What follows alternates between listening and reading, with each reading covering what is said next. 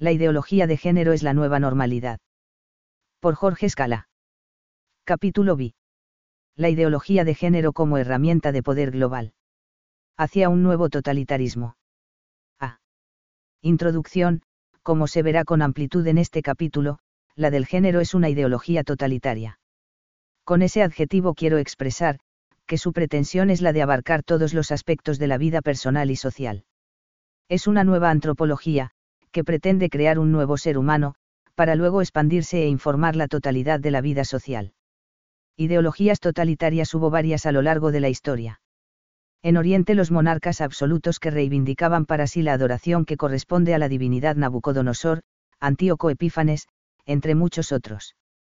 Algo similar puede decirse del Imperio Romano decadente, en las fallidas reformas de Diocleciano y Juliano el Apóstata. Más cerca en el tiempo, es preciso recordar que la llamada modernidad emerge de la ideología totalitaria de los revolucionarios franceses, destructores del antiguo régimen a base de ejecuciones mediante la guillotina, o las masacres como en la Vendée. Durante el siglo pasado, las ideologías marxista y nazi fueron también totalitarias, ambas pretendieron crear un hombre nuevo, a costa de constantes baños de sangre. Estos lúgubres experimentos, utilizaron como medio la búsqueda del poder absoluto. Pero se encontraron con dos obstáculos insuperables: en primer lugar, que el poder absoluto no existe, al menos no es posible para los hombres, y, además, el ser humano puede ser herido, pero a la postre resulta indestructible para toda antropología errada. Pueden desaparecer pueblos enteros, pero donde haya un hombre, mujer o varón, su inteligencia buscará la verdad, su voluntad intentará amar y autodirigirse hacia el bien. Verdad, amor y bien objetivos. Quienes no doblan sus rodillas ante los poderosos de turno, sino que buscan con sinceridad su plenitud humana, son indestructibles para la ideología de turno. La de género busca imponerse en forma totalitaria, mediante el ejercicio del poder absoluto. En especial a nivel supranacional, para de allí recalar en los distintos pueblos y naciones, y mediante el control de los medios de propaganda y de elaboración cultural. 2. La documentación al respecto es abrumadora. Respetando la finalidad de este trabajo, haré solo una visión general del tema, dibujando los grandes trazos del mismo. Aquí vamos. B. La construcción de la ciudadanía. Hay algo que se insinúa como obvio. Si las feministas de género plantean una suerte de guerra contra todos los varones considerados como la clase opresora, necesitan una masa crítica de adherentes, proporcional al objetivo planteado. A su vez, como los varones estamos descartados por definición, esa masa crítica solo puede salir de entre la clase oprimida, o sea, las mujeres y las minorías sexuales masculinas, homosexuales, travestis, pederastas, etc. El medio elegido para lograr esas adhesiones a su causa, es la llamada construcción de ciudadanía, que consiste en un proceso en tres etapas: 1 grado, hacerles tomar conciencia de ser la clase oprimida; 2 grados, hacerles rebelarse contra el patriarcado, o sea, el orden opresor constituido; 3 grados, arrebatar por la fuerza el control absoluto de la procreación eliminando toda figura masculina; y 4 grados, dominando el mundo laboral y lo político. En estos últimos puntos, la relectura de los derechos humanos en clave de género es una herramienta clave para lograr tales objetivos. En sus palabras, se podría decir que la lucha por la ciudadanía de las mujeres es la lucha política contra todas las formas de dominación, porque para ser ciudadanas con plenos derechos y posibilidades reales para su ejercicio, se debe realizar una batalla permanente y cotidiana para transformar el lugar y el papel asignados a la mujer. Para construir la ciudadanía, las mujeres deben vivir un doble proceso: ganar reivindicaciones en el plano social, político, económico y cultural, y transformarse a sí mismas, erradicando de su interior la sumisión por largos años asumida. Porque hasta el momento la lucha por la ciudadanía y la paridad no ha significado el fin de la ambigüedad para las mujeres, divididas entre un mundo femenino rechazado por su subordinación, y un mundo masculino en el cual encontrar un lugar no es fácil, mundo que tampoco brinda a las mujeres la posibilidad del ejercicio pleno de la ciudadanía. Es decir, como estar adentro y seguir produciendo y creando un discurso y una práctica social que transforme los modos de vida. 3. Ahora bien, la pura realidad es que a la casi totalidad de las mujeres, no le interesa lo más mínimo adquirir una ciudadanía en estos términos. Es decir, no les interesa una guerra sin cuartel con los varones, les encanta tener hijos con ellos y no solas, y les interesan los mundos laborales y políticos, sin que ellos sean un fin exclusivo en sí mismos. Como las feministas de género han advertido esta realidad, entonces se han propuesto imponer por ley la ciudadanía a las nuevas generaciones, a través del sistema educativo escolar. Ejemplo de ello es la Ley Orgánica de Educación de España, n. 2/2006 del 3 de mayo de ese año, donde se define así el fin de la educación: no puede estar determinada por criterios pragmáticos sino que ha de formar ciudadanos. Por esta razón, el Estado debe asumir la responsabilidad de formar a los ciudadanos en la ciudadanía. Y de este modo, el gobierno de turno pretende usurpar a los padres la educación moral de los hijos, transmitiéndoles la ideología de sus jerarcas. Más adelante lo veremos más detalladamente, pero es momento de anticipar la relación que hay entre ciudadanía y los derechos sexuales y reproductivos. Sostienen que la construcción de un nuevo concepto de ciudadanía debe hacerse a partir del reconocimiento de la diferencia sexual para así lograr deconstruir la lógica cultural del género. Es así como la lucha por los derechos sexuales y reproductivos llevada adelante por las mujeres en nuestro país puede comenzar a construir ese espacio de ciudadanía inclusive en el punto de fractura entre lo público y lo privado. 4. En un lenguaje menos barroco, es lo que se desprende del documento Estrategia Nacional de Salud Sexual y Reproductiva, del Ministerio de Sanidad de España del año 2010, trabajo que concreta hasta el detalle todo lo dicho. Copio textualmente alguna de sus afirmaciones: los estereotipos de género acerca de lo que es ser hombre o ser mujer en nuestra sociedad tienen graves repercusiones para la vivencia de la sexualidad de un modo placentero. La visión de la sexualidad femenina en la historia occidental se resume en dos figuras opuestas, una ligada a la procreación y otra al erotismo. En ambos casos, el cuerpo de las mujeres es para otros. Por ello, no es de extrañar pues que las mujeres hayan tenido y tengan que vivir el sexo de un modo justificado. Así, antes se significaba la sexualidad mediante el matrimonio sublimando la trascendente misión materna, mientras que en la actualidad se exige en cambio su dignificación mediante el amor romántico. En consecuencia, resultaría necesario revisar el concepto del rol reproductivo de las mujeres, introduciendo su derecho a una salud sexual y reproductiva plena. Por tanto, el objetivo general de la estrategia es promover una salud sexual vivida de una manera integral, autónoma, diversa, igualitaria, placentera y respetuosa, a lo largo de la vida, en donde los derechos sexuales y reproductivos de mujeres y hombres queden garantizados, asegurando unos servicios accesibles y una atención de calidad, contribuyendo de esta manera a mejorar el bienestar de la ciudadanía. Para ello cuestiona heterosexualidad como norma y con fines reproductivos. 5. B1. Las cuotas de género. La ideología aquí estudiada parte del preconcepto que mujeres y varones deberían, con necesidad apodíctica, participar en igualdad matemática absoluta, en la vida política. Mientras ello no ocurra, el varón seguiría dominando a la mujer, las guerras y la violencia no acabarían, y el mundo seguiría tan perverso como siempre, etc. Cargando un poco las tintas, podría decirse que los cultores del género toman este postulado como si fuera el primer principio, tanto de la razón teórica como de la práctica. Vale decir que ocuparía el lugar que en la lógica material o clásica le cabe al principio de no contradicción: una cosa no puede ser y no ser a la vez y respecto de lo mismo. Y, simultáneamente, ocuparía el lugar del primer principio de la ética clásica: hay que hacer el bien y evitar el mal. Paralelamente lo toman como si fuera una verdad evidente, al estilo que el todo es mayor que las partes, y que por tal motivo, su discusión sería irracional. La realidad es muy otra. En efecto, es evidente que nunca jamás hubo una participación política matemáticamente igual, entre varones y mujeres. También es evidente que a la mayoría de las mujeres y de los varones, la política no les interesó nunca en el transcurso de su vida terrenal.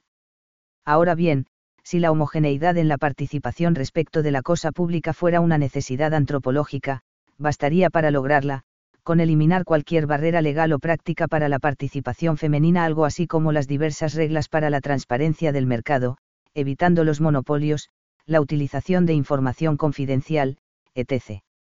Sin embargo, las feministas no admiten reglas de juego limpio en la arena política. Reivindican una paridad total impuesta por la ley, como si el solo hecho de ser mujer implicara idoneidad para el manejo de la cosa pública, lo cual, obviamente, tampoco es cierto. Las feministas de género lo dicen sin eufemismos: solamente la inclusión de cuotas de participación que impongan igual representación de los sexos en todos los puestos de autoridad donde se toman decisiones puede hacer que la participación de las mujeres en la polis sea real e irreversible. 6. E incluso plantean que dichas cuotas deben ser una política permanente, al decir, las medidas que se presentan para promover la participación de las mujeres en la vida política no deben presentarse, como es a menudo el caso, como un arreglo coyuntural para lograr resultados sobre bases ad hoc y carentes de toda justificación doctrinal. Este enfoque lograría confirmar las injustas sospechas expresadas en conexión con las cuotas y sugeriría que la participación plena de las mujeres en política solo se puede promover por medios ilegales. Por el contrario, es necesario afirmar que estas provisiones se establecen en nombre del propio principio de igualdad. 7. Digámoslo sin ambajes, las cuotas paritarias. 8. Son una de las herramientas esenciales, un medio, para el fin que se ha propuesto el feminismo de género, la toma del poder fáctico global. B1A. Ahora bien, como el objetivo es la toma del poder, no parecen suficientes las cuotas igualitarias. Para superar dicho escollo, idearon las llamadas acciones afirmativas. Vale decir que, como supuestamente las mujeres han sido postergadas durante siglos en la vida pública, se deberían implementar acciones positivas que rompen la igualdad, a su favor. Un ejemplo es útil para comprender acabadamente cómo funciona este mecanismo. En el Ecuador los siguientes cargos públicos deben ser provistos, previo concurso de oposición y méritos: defensor del pueblo, miembros principales y suplentes del Tribunal Contencioso Electoral, defensor público general, miembros principales y suplentes del Consejo Nacional Electoral, Contralor General del Estado, Fiscal General del Estado, y los vocales del Consejo de la Judicatura. Para dichos concursos está prescrito que, en la evaluación y calificación de méritos de las y los postulantes se aplicarán medidas de acción afirmativa que promueven la igualdad real a favor de los titulares de derechos que se encuentran en situación de desigualdad. La calificación atribuida como acción afirmativa se aplicará sin que se exceda la nota máxima del puntaje asignado a la evaluación por méritos. Será máximo de 2 puntos y se aplicará a una sola de las siguientes condiciones: h. Postulante que pertenece al género femenino. 9. En pocas palabras, el simple hecho de ser mujer implica obtener el máximo puntaje acordado a los antecedentes del postulante a cargos importantes en la burocracia estatal ecuatoriana. Ya no se trata de igualar condiciones, sino de quebrar la paridad en favor de las mujeres. Todo ello por imposición de las leyes vigentes. B2. Ciudadanía y derechos humanos, un aspecto clave en ese objetivo del feminismo radical, de construir su ciudadanía, se juega en el tema de los derechos humanos. Una de ellas lo describe así: el patriarcado establece la identidad de los iguales, el hombre, varón, blanco, urbano, propietario, etc., como genérico de la humanidad, y la desigualdad de los diferentes. Esta tensión entre el paradigma liberal de la igualdad, y la progresiva emergencia de otros actores sociales que van reclamando su incorporación como iguales en la diferencia entre ellos las mujeres signará todo el debate de la corriente de derechos humanos en el presente siglo. 10. Más adelante sostiene que los derechos reproductivos son hijos del avance global de la corriente de los derechos humanos, y de la crítica que la teoría feminista ha hecho a sus basamentos, contribuyendo de manera decisiva al cambio de la percepción social de la sexualidad, el cuerpo y la reproducción. Al denunciar su basamento androcéntrico, que sustituye el universal humano por lo masculino, propio por otra parte de todo el pensamiento occidental, hizo visible la jerarquización de lo público en desmedro de la denominada vida privada, y evidenció la existencia de una doble moral sexual. Dentro de la división sexual del trabajo, demostró que la maternidad había sido sacralizada como misión privada e íntima, escamoteando su sentido social y colectivo. Así, los derechos reproductivos enuncian y jerarquizan lo otro, la mujer, la sexualidad, lo privado, la libertad en el uso del propio cuerpo para el placer, y la, no, maternidad como una opción. 11. Luego, afirma con sinceridad que, con relación a los derechos humanos, el feminismo crea un nuevo campo y, sobre todo, subvierte profundamente sus sentidos. Incorpora a la mujer como sujeto de su cuerpo y su sexualidad, le otorga poder para decidir sobre su vida presente y futura, le da permiso para el placer.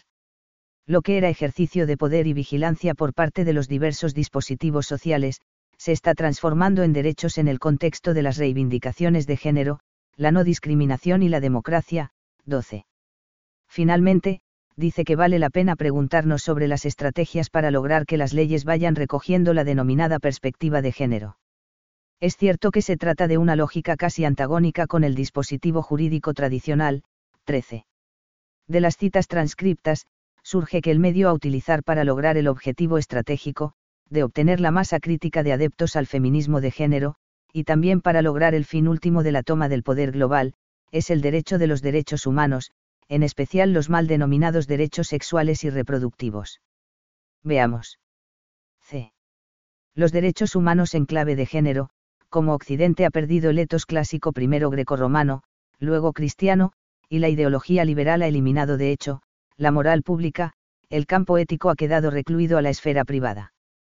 Entonces, lo que cohesiona a nuestras sociedades es el ordenamiento jurídico, ya que cada quien reivindica como válida únicamente, a su propia moral privada. Para evitar la repetición de las guerras mundiales, con buena intención, se ha venido proponiendo un sistema supranacional, que garantice la paz y persiga los delitos de lesa humanidad. En lo político son la ONU y los organismos regionales, Unión Europea, OEA, etc. En lo jurídico son los tratados de derechos humanos, los comités de seguimiento de los mismos, y las Cortes de Derechos Humanos, Europea, Interamericana y la Corte Penal Internacional. C1. Funcionamiento del sistema de derechos humanos. El horror que produjo a la humanidad la Segunda Guerra Mundial, incentivó una respuesta jurídica tendiente a evitar un nuevo conflicto de esa naturaleza. Se creó así la Organización de las Naciones Unidas, con el fin de velar por la paz en el planeta. En paralelo se fueron creando organismos regionales, comenzando por América y Europa. Inmediatamente después, los países comenzaron a negociar tratados internacionales, para asegurar la vigencia de los derechos fundamentales de la persona humana, que se veía como una condición necesaria para el mantenimiento de la paz mundial. Estos son los tratados de derechos humanos.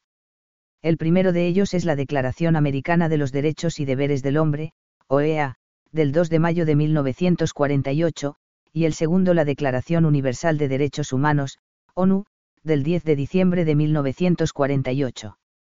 A ellos le siguieron otras convenciones firmadas por la casi totalidad de la comunidad internacional. C1A. Los tribunales de derechos humanos, los derechos reconocidos en dichos tratados internacionales no son de los estados, sino de los ciudadanos y habitantes de cada estado parte. Esos derechos se ejercen contra el estado donde se realizó el acto violatorio de los mismos. Es una jurisdicción supletoria, vale decir que actúa únicamente cuando las autoridades nacionales sean ejecutivas, legislativas o judiciales, no protegen o al menos no indemnizan ni hacen cesar adecuadamente el acto contrario a derecho. Esa jurisdicción supletoria es supranacional, y se ejerce mediante ciertos tribunales internacionales como, por ejemplo y entre otros, la Corte Europea de Derechos Humanos, la Corte Interamericana de Derechos Humanos o el Tribunal Penal Internacional. Cada una de estas cortes solo puede actuar tutelando los derechos de los tratados internacionales de derechos humanos, que corresponda a su jurisdicción, y siempre y cuando, la justicia nacional no haya sido eficaz en dicha tutela. Los estados parte están obligados a cumplir las sentencias definitivas de estos tribunales, so pena de incurrir en responsabilidad internacional. No debería sorprender al lector el hecho que las grandes potencias EU, Rusia y China no han ratificado ninguno de estos tratados, y, por ende, no hay jurisdicción internacional, que pueda inmiscuirse dentro de sus fronteras. C1b.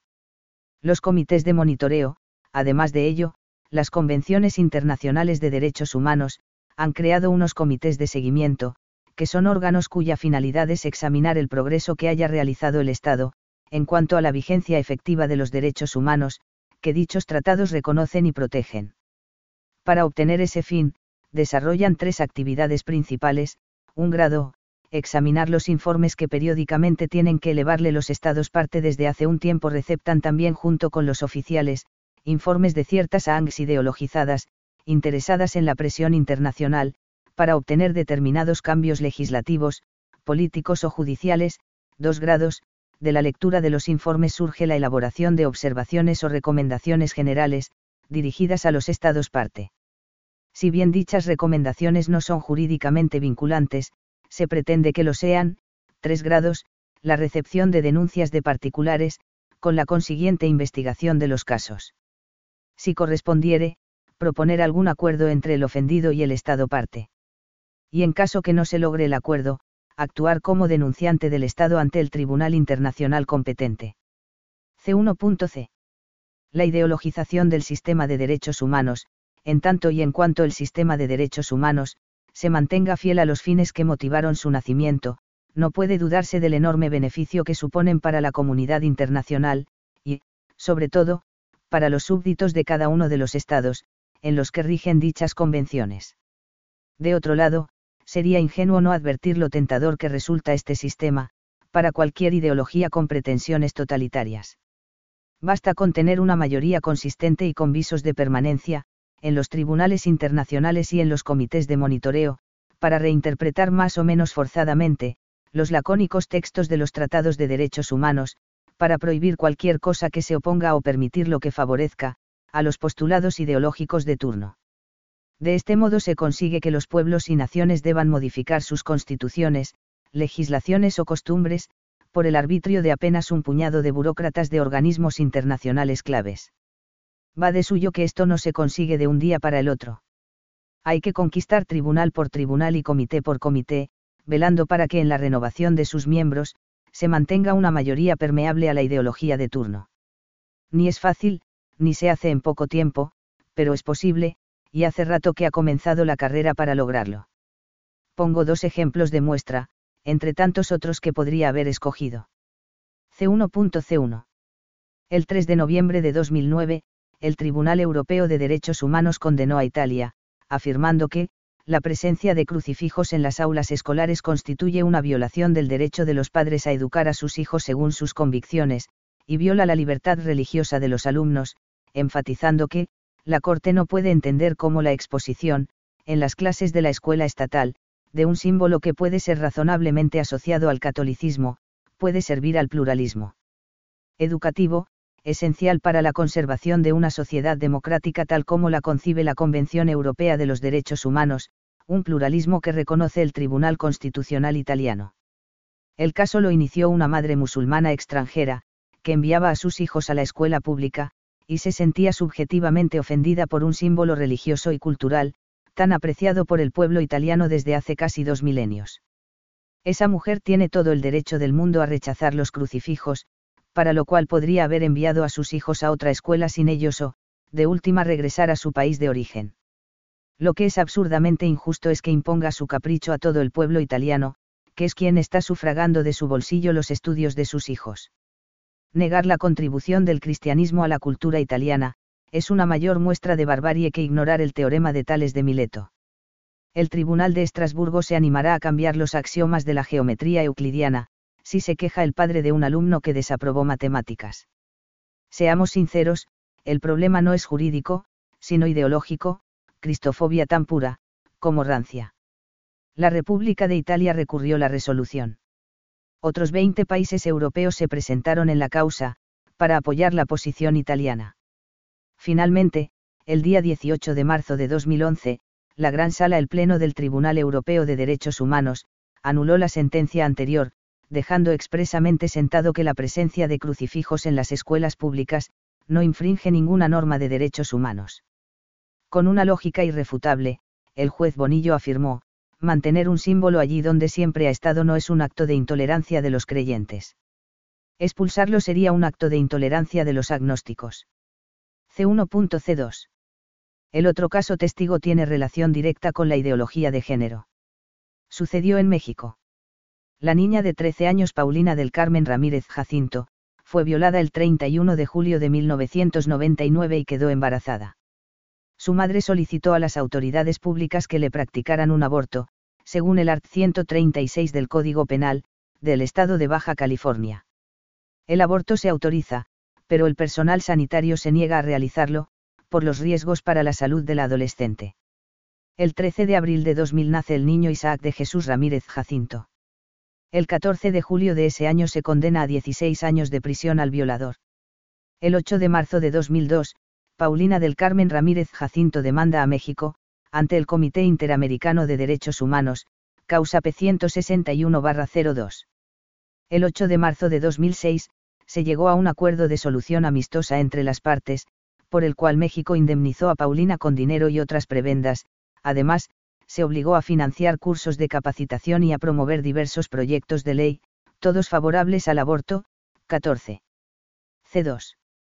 Los derechos sexuales y reproductivos como eje de los derechos humanos en clave de género, más allá de toda retórica barroca, el contenido real de estos supuestos derechos, se ha ido desarrollando históricamente según tres etapas, a saber, a, en primer lugar, se concreta mediante la entrega gratuita de contraceptivos, y el entrenamiento en su uso comenzando con los mayores de edad, continuando luego con toda la población, aún desde la más tierna infancia. B. La segunda etapa es la despenalización de la esterilización y del aborto a petición, sea mediante leyes de plazos, o supuestos ambiguos como la salud psíquica o situación socioeconómica. C. La última etapa es la legalización del aborto, que supone que los costos son asumidos por el Estado o la Seguridad Social. Existen gobiernos que admiten como verdadero que el género sería una construcción social, necesaria para crear con autonomía absoluta nuevos seres humanos, los que a su debido tiempo darían origen a una nueva sociedad, que sería verdaderamente libre e igualitaria, lo que eliminaría todo tipo de violencia. Parece lógico que dichos gobernantes tomen como eje principal de su política, en cuanto a los derechos fundamentales, asegurar a todo ciudadano el máximo goce posible de sus derechos sexuales y reproductivos. Y es lo que están intentando. Veamos.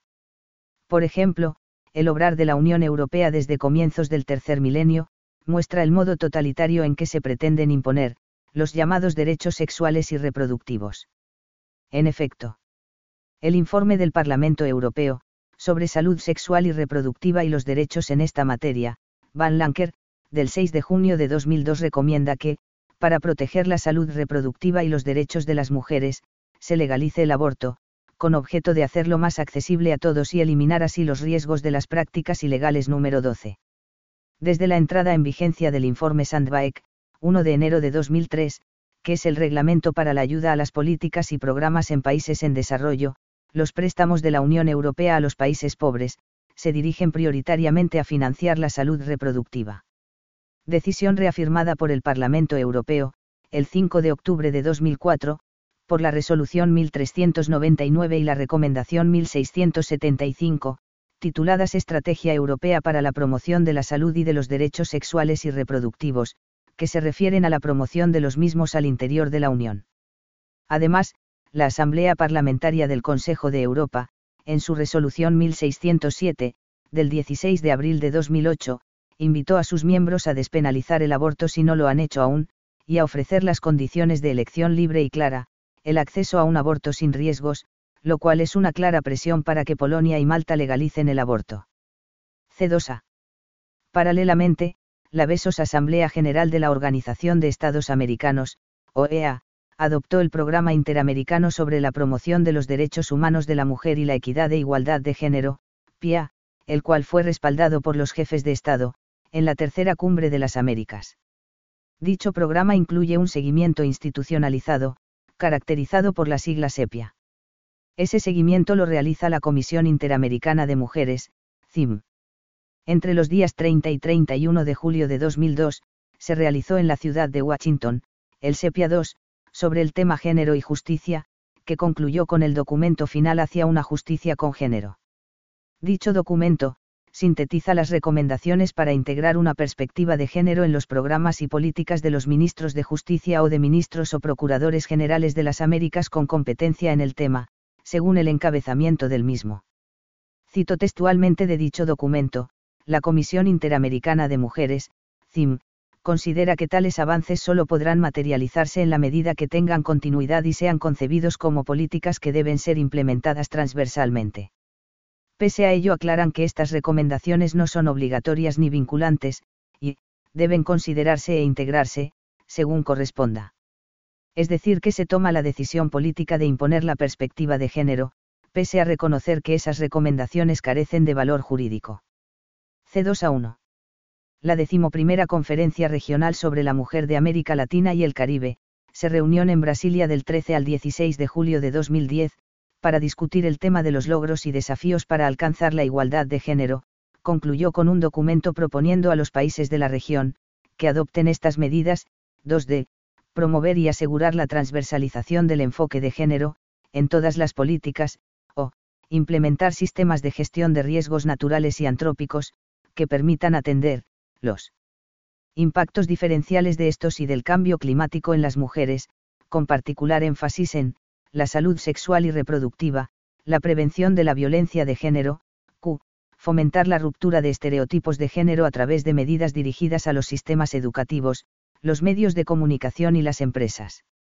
3. Incrementar y reforzar los espacios de participación igualitaria de las mujeres en la formulación e implementación de las políticas en todos los ámbitos del poder público. 6. Garantizar el acceso a la educación sexual implementando programas de educación sexual integral con perspectiva de género, garantizar el acceso universal de las mujeres a servicios de integrales y de calidad en salud sexual y reproductiva. Revisar las leyes que prevén medidas punitivas contra las mujeres que se hayan sometido a abortos, y garantizar la realización del aborto en condiciones seguras en los casos autorizados por la ley. 15. C2A2. Profundizando su accionar, durante el 143º periodo de sesiones, la Comisión Interamericana de Derechos Humanos, CID, decidió crear una unidad para los derechos de las lesbianas, los gays y las personas trans, bisexuales e intersexo, a fin de aumentar su capacidad de proteger sus derechos. La nueva unidad es parte del enfoque integral adoptado por la CID a través de su plan estratégico, que promueve el desarrollo armónico de todas sus áreas de trabajo con base en la interdependencia e indivisibilidad de todos los derechos humanos, y la necesidad de proteger los derechos de todas las personas y grupos históricamente sometidas a discriminación. El próximo año la Comisión evaluará el trabajo de la unidad y la existencia de recursos suficientes que permitan la sustentabilidad de sus esfuerzos y el funcionamiento balanceado del plan estratégico y decidirá sobre la creación de una relatoría sobre los derechos de las personas LGBTI. 16. C2B. Con anterioridad, se habían reunido en San José de Costa Rica, del 14 al 16 de mayo de 2002, los Ombudsman de América Latina, con ocasión del seminario taller, denominado la promoción y protección de los derechos reproductivos a través del trabajo de las instituciones nacionales de derechos humanos, convocado por la Oficina del Alto Comisionado de Naciones Unidas para los Derechos Humanos, OACD, el Fondo de Población de Naciones Unidas, FNUAP, y el Instituto Interamericano de Derechos Humanos, IDH. El principal objetivo planteado por el seminario, fue construir y elaborar propuestas concretas para el avance en la promoción y protección de los derechos reproductivos de las mujeres. 17. Más adelante, se hacen dos afirmaciones dogmáticas sin ninguna demostración ni justificación, que servirán de base para las conclusiones operativas. Allí se dice que, los derechos humanos universales incluyen los derechos sexuales y los derechos reproductivos. 18. Y que dadas sus características de universalidad, integralidad, indivisibilidad e interdependencia, la promoción y protección de los derechos humanos incluidos los sexuales y reproductivos, se inserta en la búsqueda del desarrollo humano. 19. En el capítulo siguiente, se hacen recomendaciones, unas para el ámbito nacional, otras para el regional. Entre las primeras, destacan las siguientes: dar seguimiento a la implementación nacional de los compromisos asumidos por los Estados en los instrumentos internacionales sobre derechos humanos, particularmente en materia de derechos reproductivos, incluyendo las recomendaciones de los comités o comisiones de derechos humanos y de los órganos de protección del sistema universal e interamericano. 20. En ese orden de ideas, también se propuso, monitorear el cumplimiento de la Convención sobre la Eliminación de todas las formas de discriminación contra la mujer, CEDAW, y promover la ratificación de su protocolo facultativo. 21. Estas recomendaciones demuestran todo lo dicho precedentemente, sobre el modo de utilizar los tratados de derechos humanos, para imponer la ideología de género, y el papel que se le asigna en ello, al protocolo opcional de la CEDAW. Además, se propuso, impulsar la incorporación de la perspectiva de género en el accionar institucional, e incorporar los derechos sexuales y reproductivos como parte de las estrategias de trabajo de las instituciones nacionales. 22. Aquí se muestra el movimiento de pinzas, entre la ideología de género, y la salud reproductiva. Finalmente, se busca el acercamiento, la cooperación y la asesoría técnica de organismos internacionales y agencias de cooperación, como el FNUAP y otras, para el apoyo de acciones nacionales de promoción y protección de los derechos reproductivos. 23. Finalmente, a nivel regional, se proponen varias acciones, entre ellas, promover la inclusión del tema de derechos sexuales y reproductivos en la Federación Iberoamericana de Ombudsman y en el Consejo Centroamericano de Procuradores de Derechos Humanos, 24. Sintetizo ahora, uno de los documentos de trabajo que se utilizó en el seminario. Con la benevolencia del lector, transcribiré textualmente la introducción del mismo, pues es un resumen de los temas y enfoques del trabajo. Dice así. El presente documento está dividido en 4 partes. En la primera parte, titulada Los derechos reproductivos son derechos humanos, se explican los 6 conceptos que tuvieron que desarrollarse en la evolución de los derechos humanos para que se pudiera comprender el alcance de los derechos humanos de las mujeres y así poder entender los derechos reproductivos como parte integral de los derechos humanos. Además se incluye una lista de 6 razones que hacen que todas las instituciones nacionales de derechos humanos, aun aquellas con mandatos muy restringidos, deban integrar los derechos reproductivos que tengan relación con su mandato en su accionar para cumplir con su obligación de proteger, promover y garantizar los derechos humanos sin discriminación. La segunda parte, titulada El alcance y contenido de los derechos reproductivos, dibuja en un primer apartado el universo de los derechos reproductivos como conformado por 12 derechos humanos fundamentales que a su vez incluyen otros derechos humanos y, en un segundo apartado, hace un análisis de estos 12 derechos reproductivos desde las definiciones que de ellos han hecho distintos instrumentos e instancias internacionales. La tercera parte, titulada La importancia de la función cuasi jurisdiccional de las instituciones nacionales de derechos humanos, hace una breve descripción del mandato de las instituciones nacionales de derechos humanos y las diferencias entre ellas, para explicar que la función cuasi jurisdiccional no las limita a aplicar solo aquellos instrumentos ratificados por su país, sino que las obliga moral y jurídicamente a incluir todos los derechos reproductivos en su accionar. La autora menciona 12 derechos que hoy en día conforman los derechos reproductivos, aunque se ve obligada a reconocer que estos derechos no están explicitados como tales en ningún instrumento legal internacional de derechos humanos, 25. A pesar de tal reconocimiento, hablará extensamente de los 12 derechos reproductivos, que acaba de decir que no existen. Más adelante afirma con inocultable incongruencia, que debido al dinamismo inherente a la teoría y práctica de los derechos humanos, el universo de los derechos reproductivos se está ampliando constantemente.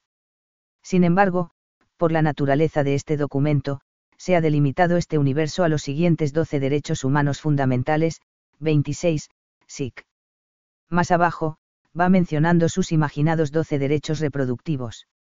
El primero de ellos, sería el derecho a la vida, que interpreta exclusivamente como una suerte de derecho a no morir, que tendría toda mujer que quiere abortar. De modo elíptico, pero claro, propone un supuesto derecho al aborto a petición de toda mujer, al decir, textualmente, que algunos comités de derechos humanos, han recomendado que se revisen las normas que penalizan el aborto.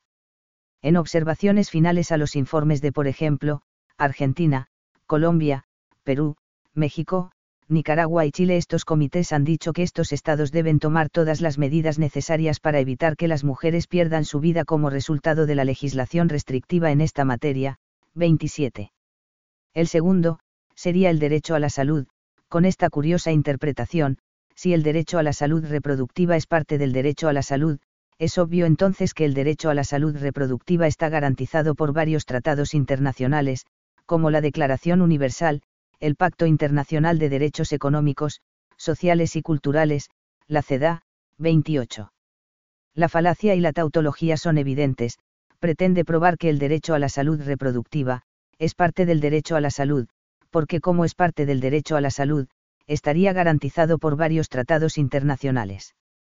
Como era de esperar, incluye la ideología de género, en este supuesto derecho humano, al decir que, integra el principio fundamental de no discriminación con base en el género en la prestación de servicios de salud, y recomienda integrar una perspectiva de género al diseño de políticas y programas de salud, 29.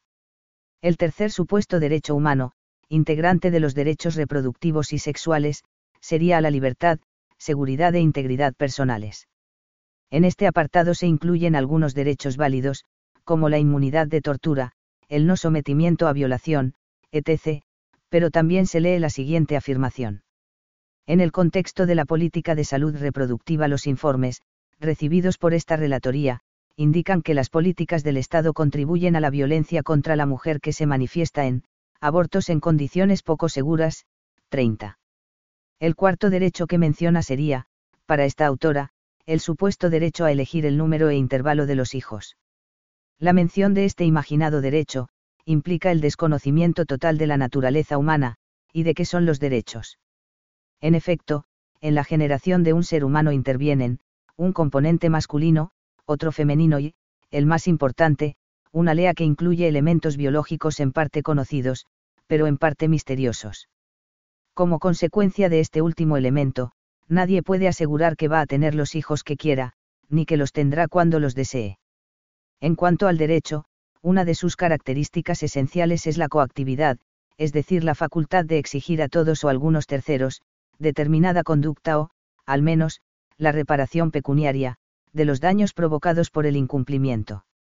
Ahora bien, si alguien tuviera el imaginado derecho a elegir el número y espaciamiento de los hijos, debería tener poder de coacción, para obligar a algún tercero a tener relaciones sexuales con el supuesto titular de ese derecho.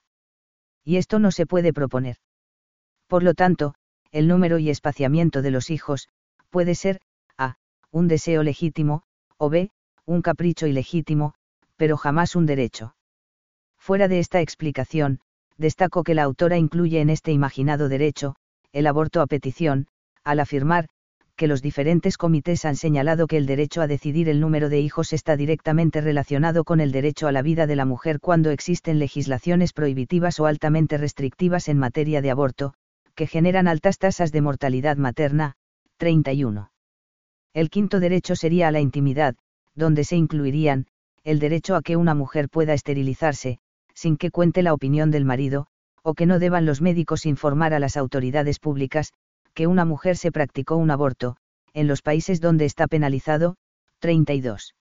El siguiente, sería el derecho a la igualdad y la no discriminación. La autora incluye como supuestamente discriminatorias, las leyes que impiden el aborto, pues son intervenciones propias de la mujer, SIC, y la que denomina discriminación por orientación sexual. Así lo determinó el CDH cuando estableció de manera unánime que las leyes de Tasmania que criminalizan la sodomía consensual eran violatorias del derecho a la privacidad y a la no discriminación por razones de sexo contenido en el Pacto de Derechos Civiles y Políticos, 33. Luego, menciona el derecho al matrimonio, y a fundar una familia.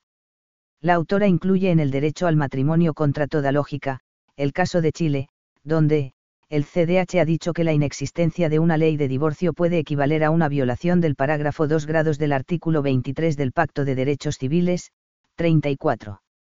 Más adelante, menciona el derecho al empleo y la seguridad social, 35. Después, se refiere al derecho a la educación, que incluiría según la particular óptica de la autora, el derecho a la educación sexual y reproductiva así como el derecho a la no discriminación en el ejercicio y disfrute de este derecho. Respecto de este último punto, Fasiou sostiene que es obligación del Estado proveer educación sexual a los adolescentes y que esta educación debe ser sensible a la libertad de cultos y al derecho de los padres a educar a sus hijos de acuerdo con sus convicciones. Sin embargo, esto no quiere decir que los padres tengan derecho a no permitir que se les brinde educación sexual y reproductiva a sus hijas e hijos, ya que el derecho de los padres a educar a sus hijos / de acuerdo con sus convicciones no está por encima del interés de los y las niñas ni puede ejercerse en forma discriminatoria entre hijos e hijas, 36. Este argumento es una falacia, pues los tratados internacionales otorgan expresamente a los padres el derecho a que sus hijos reciban la educación religiosa o moral aún en la escuela pública, conforme sus convicciones.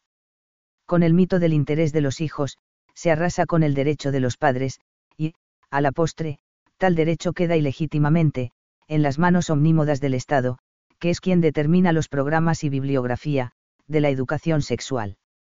De este modo, se violan las expresas disposiciones de los tratados de derechos humanos, con relación a la patria potestad. Finalmente, se mencionan los supuestos derechos, a la información adecuada y oportuna, a modificar las costumbres discriminatorias contra la mujer, y a disfrutar del progreso científico, 37, SIC. C3. La justicia de género en la Corte Penal Internacional, CPI. Ahora me propongo demostrar, que algo similar a lo que ocurre en el sistema americano, está sucediendo en el sistema de derechos humanos de la ONU, más concretamente, en la Corte Penal Internacional. En efecto, durante el largo proceso de constitución de la CPI, uno de los temas decisivos fue la definición de cuáles serían los delitos que quedarían bajo su órbita, pues es evidente que muy pocos delitos pueden ser considerados imprescriptibles y sujetos a una jurisdicción supranacional. En diciembre de 1997, las ANGs feministas agrupadas en torno al Women's Caucus for Gender Justice, colectivo de mujeres por la justicia de género, lograron que en el borrador de estatuto de la Corte, se incluyera en el listado de delitos, el denominado por ellas, embarazo obligatorio o forzado, al que internamente definieron, como cualquier tipo de embarazo que no puede ser interrumpido a voluntad. Por tanto, es evidente que su intención es suprimir toda legislación, que pusiera algún límite al aborto a petición de la mujer. Afortunadamente, la definición recogida por el Estatuto de la CPI, dice que, por embarazo forzado se entenderá el confinamiento ilícito de una mujer a la que se ha dejado embarazada por la fuerza, con la intención de modificar la composición étnica de una población o de cometer otras violaciones graves del derecho internacional. En modo alguno se entenderá que esta definición afecta a las normas de derecho interno relativas al embarazo, 38. El 1 de julio de 2002, entró en vigor el Tratado de Roma y, por ende, comenzó a funcionar la Corte Penal Internacional. Ya el 10 de diciembre de ese mismo año, se constituyó el colectivo de mujeres latinoamericanas por la justicia de género, que es la sumisa filial en nuestra región, del Women Caucus for Gender Justice. Su objetivo es que esa corte persiga judicialmente en todo el mundo, a quienes se oponen o limitan el llamado derecho al aborto, el reconocimiento jurídico de las uniones homosexuales y, en general, a quienes no estén de acuerdo con la llamada autonomía reproductiva de la mujer. Se busca perseguir, en este intento de imponer un pensamiento único global, a los gobiernos, a los legisladores, a las asociaciones civiles o a los simples ciudadanos de cualquier país que disientan con la nueva la ética universal de valores relativos, es decir, a cualquier persona que tenga la convicción que existen preceptos morales inmutables, vinculantes para todos los hombres, cualquiera sea su religión, 39. Entre los objetivos del colectivo latinoamericano, según se informa en su página web, están los siguientes. Iniciar procesos de difusión y capacitación en torno a la Corte Penal Internacional y la justicia de género. Mantener y nutrir un diario virtual sobre derechos humanos y justicia de género como base para la articulación del colectivo. Promover el acceso de mujeres a instancias judiciales nacionales e internacionales. Desarrollar, progresivamente, un cuerpo de conocimiento en el ámbito de la justicia de género y del derecho humanitario. Promover el intercambio y apoyo entre las organizaciones no gubernamentales parte de la articulación y convocar a otras organizaciones de los movimientos de mujeres y feministas a trabajar conjuntamente. Iniciar y / fortalecer procesos de alianzas entre el movimiento de derechos humanos y el movimiento de mujeres, en torno a la CPI. Participar en los procesos de implementación para asegurar que los avances que establece el Estatuto de Roma en materia de violencia sexual, participación y protección a víctimas y testigos, sea incorporada y sirva como parámetro para mejorar nuestras actuales legislaciones sobre el tema. Iniciar y / reforzar procesos de exigibilidad política y jurídica en torno a la justicia de género. C4. La agenda de género en los parlamentos nacionales, un objetivo evidente para imponer esta ideología, es dotarla de una presencia eficaz en los organismos estatales que elaboran las leyes y, a la vez, participan directa o indirectamente en la elección y remoción de los jueces. De otro modo, no es posible que el ordenamiento jurídico sea útil para imponer el género. Es por ello que obtener cargos legislativos ha desvelado a las feministas. Históricamente, el proceso se desarrolló de este modo. Al comienzo parecieron contentarse con una presencia simbólica, pero que fue útil para plantear los temas de su interés ante la opinión pública. El siguiente paso fue luchar por una presencia numéricamente significativa en los escaños, fin alcanzado luego de imponer las cuotas de género, en las candidaturas a dichos cargos electivos. Una vez obtenida la masa crítica de legisladoras, el siguiente paso fue la creación de ciertas comisiones legislativas donde tuvieran amplia mayoría propia, y que les permitieran el tratamiento de diversos proyectos de ley, tendientes a introducir la ideología en el cuerpo normativo legal. Los nombres de estas comisiones pueden ser, de género, de la mujer, igualdad y no discriminación, etc. Con la experiencia del trabajo en estas comisiones ideologizadas, formadas por parlamentarias de diversos partidos, dieron el paso siguiente, acordar entre ellas una agenda de género, independientemente de la afiliación partidaria o de la ideología política, de cada una de las parlamentarias mujeres. El último paso ha sido la concreción, punto por punto, de todas las leyes pergeñadas en la agenda de género, de cada parlamento nacional o regional. Va de suyo que cada nación tiene su propia historia parlamentaria, con sus diferentes protagonistas, sus partidos o corrientes políticas e ideológicas, y sus propios tiempos históricos. Sin embargo, si se toman los diarios de sesiones, la composición de las cámaras y sus comisiones, se estudian los proyectos presentados por cada legislador, es posible efectuar la crónica historiográfica de este proceso. Obviamente tal cosa excede ampliamente el propósito de este libro. Por ello, me limitaré a dar un par de ejemplos de lo afirmado. Veamos. C4A. La agenda de género en la Argentina, para el trienio 2008-10, lo pongo como paradigma de un parlamento, con una masa crítica de legisladoras feministas ya consolidado, con el cupo femenino del tercio de las candidaturas a diputados y la mitad de los postulantes a senadores. Eso causa que, al menos, el 35% de los legisladores sean mujeres, y de estas una amplia mayoría es militante del feminismo de género. El día 12 de marzo de 2008, la Cámara de Diputados de la Nación aprobó por unanimidad, con 197 votos a favor y 0 en contra, la Agenda de Género para los años parlamentarios 2008 al 2010. Es un compromiso de los integrantes de dicha Cámara, de tratar varios proyectos de ley, entre los que se encuentran los siguientes temas. 1. Medidas para el efectivo cumplimiento de Belém do Pará y la Plataforma de Acción de Beijing. Destacó que la Convención de Belém do Pará es un tratado internacional entre algunas naciones americanas, para erradicar y sancionar la violencia contra la mujer. Por otra parte, la Plataforma de Acción de la Conferencia de Pekín, Beijing, ha sido el primer documento político que incorpora la ideología de género. 2. Medidas para cumplir con las metas del milenio sobre reducción de mortalidad materna, y para ello, se comprometieron específicamente a diseñar medidas para asegurar la plena vigencia de los derechos sexuales y reproductivos de las mujeres con especial consideración de las recomendaciones de los organismos encargados del monitoreo de los tratados internacionales de derechos humanos. Más abajo, en este mismo capítulo .d1, podrá el lector comprobar cuáles son esas recomendaciones, de los organismos de monitoreo de los tratados de derechos humanos. 4. Revisión integral de la ley antidiscriminatoria, incluyendo en la misma la ampliación de las categorías e incorporación la no clasificación de la enumeración. Aquí lo que se busca es incluir la no discriminación por género y por orientación sexual, y con ello castigar con prisión a cualquiera que, por ejemplo, opine públicamente que la homosexualidad, el travestismo, la promiscuidad sexual, etc., son enfermedades mentales o morales.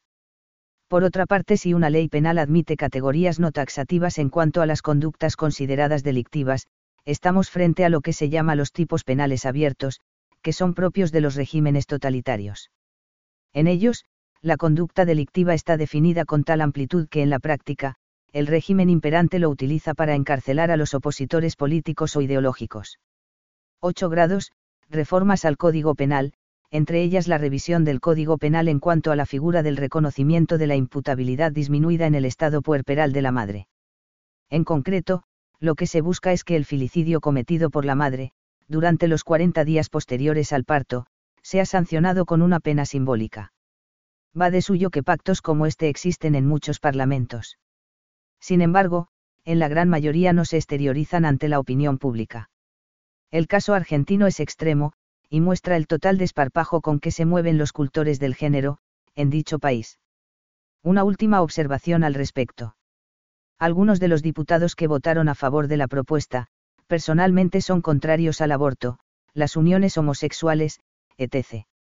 Sin embargo, acompañaron esta iniciativa con su voto positivo o, al menos, ausentándose en la votación. Esto demuestra dos cosas: a.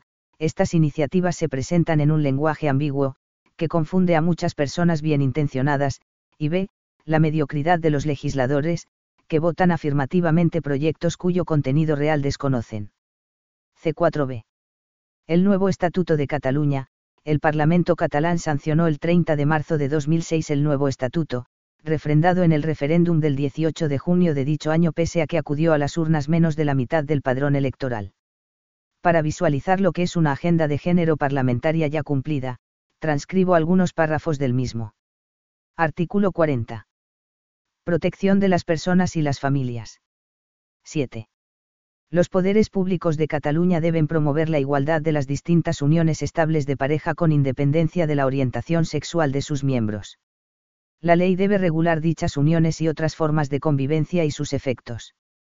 8. Los poderes públicos de Cataluña deben promover la igualdad de todas las personas con independencia de su origen, nacionalidad, sexo, raza, religión, condición social u orientación sexual, así como promover la erradicación del racismo, del antisemitismo, de la xenofobia, de la homofobia y de cualquier otra expresión que atente contra la igualdad y la dignidad de las personas. Artículo 41. Perspectiva de género. 3. Las políticas públicas deben garantizar el abordaje integral de todas las formas de violencia contra las mujeres, y de los actos de carácter sexista y discriminatorio. Deben fomentar el reconocimiento del papel de las mujeres en los ámbitos cultural, histórico, social y económico, y deben promover la participación de los grupos y las asociaciones de mujeres en la elaboración y evaluación de dichas políticas. 5.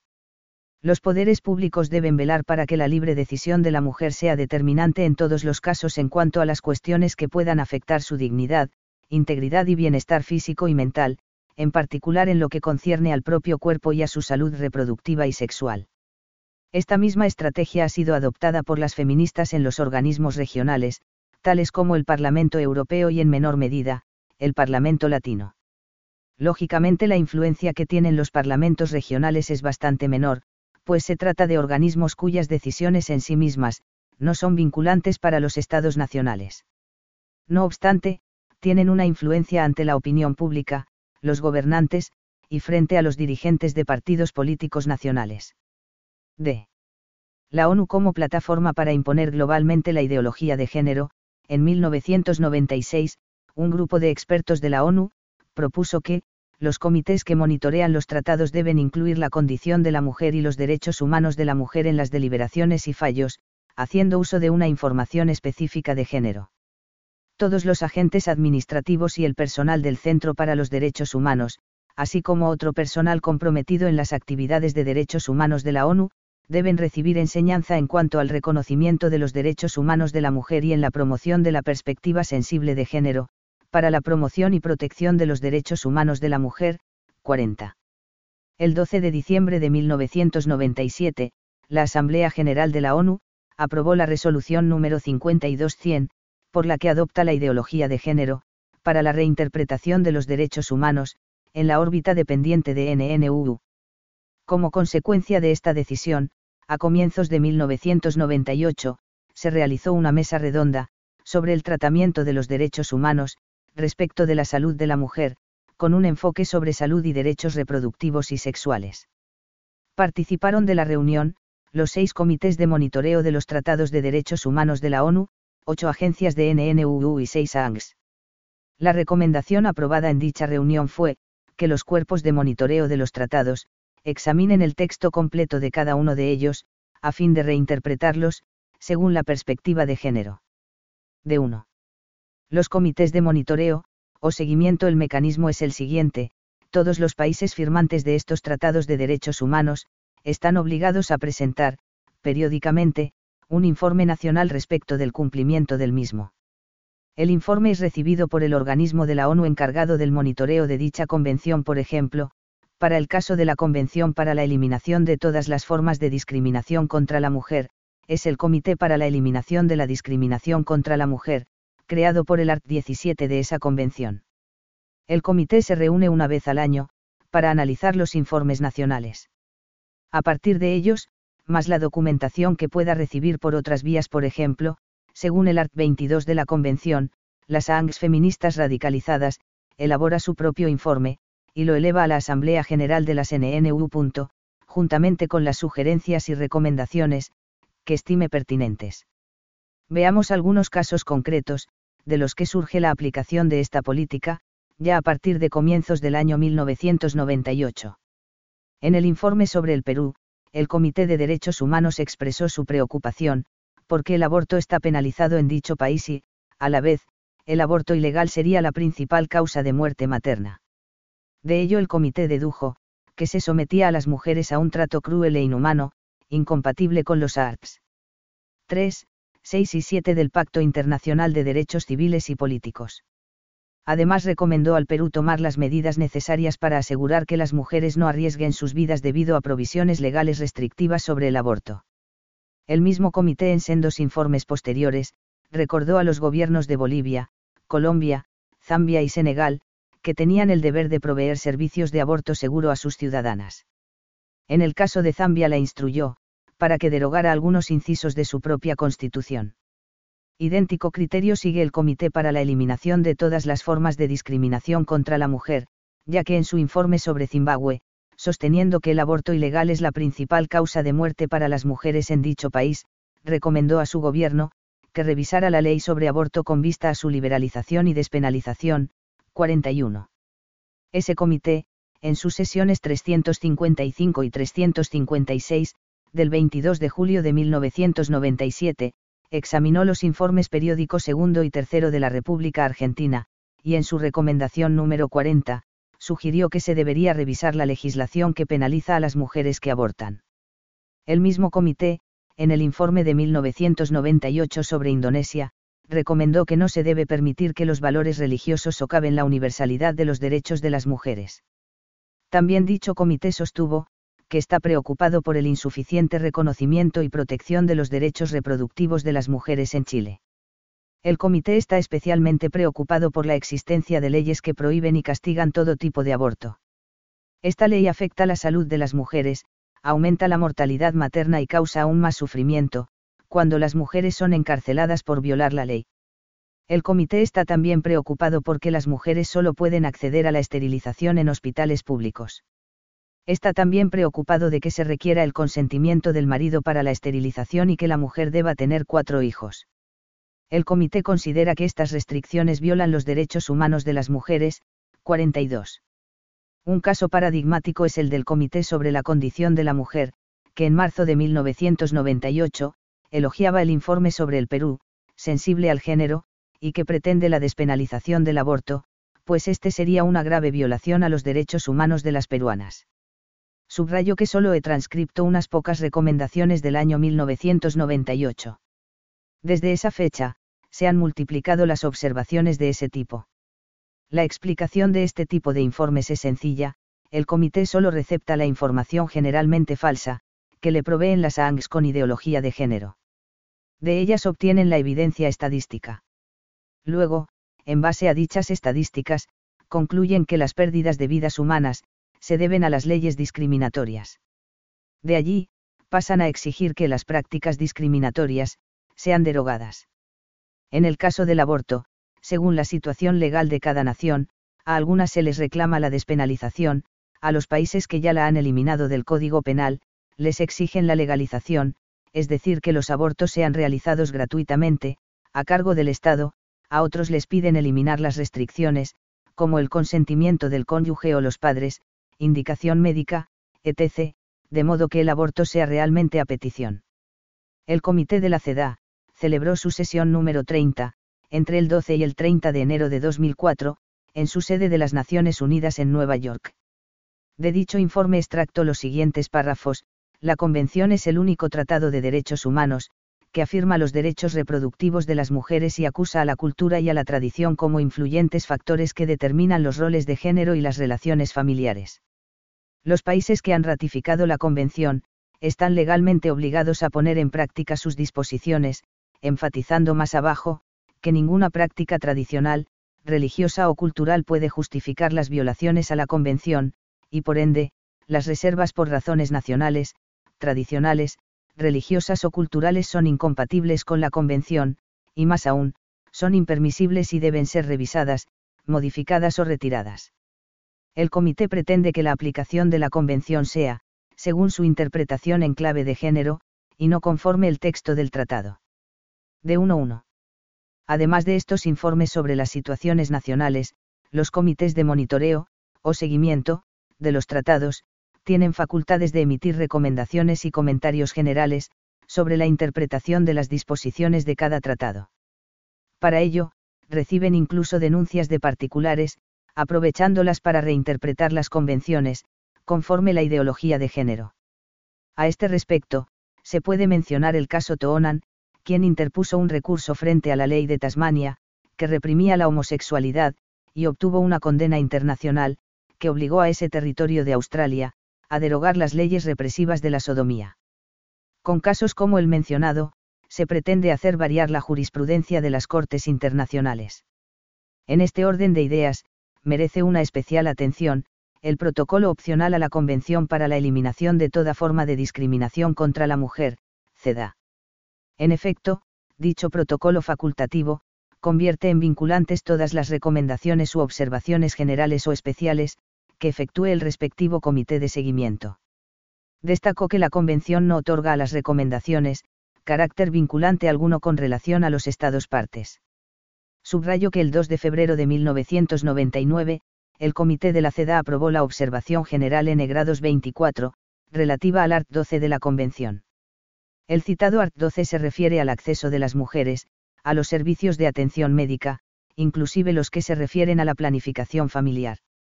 Ahora bien, la interpretación que hace el Comité del Art. 12 de la Convención, en la citada Observación General, es una muestra patente de la relectura en clave de género de los derechos humanos. En efecto, entre otras disposiciones completamente ajenas al texto de la Convención, 43, cito, el párrafo 15, inc. b. Exige la capacitación de los trabajadores de la salud sobre cuestiones relacionadas con el género y, aún más enfáticamente, se establece la obligación de situar la perspectiva de género en el centro de todas las políticas y los programas que afecten a la salud de la mujer, párrafo 30. En consonancia con ello, la observación propugna la despenalización del aborto al sostener, en obvia referencia a dicho delito, que el acceso de la mujer a una adecuada atención médica tropieza también con otros obstáculos, como las leyes que penalizan ciertas intervenciones médicas que afectan exclusivamente a la mujer y castigan a las mujeres que se someten a dichas intervenciones, párrafo 14.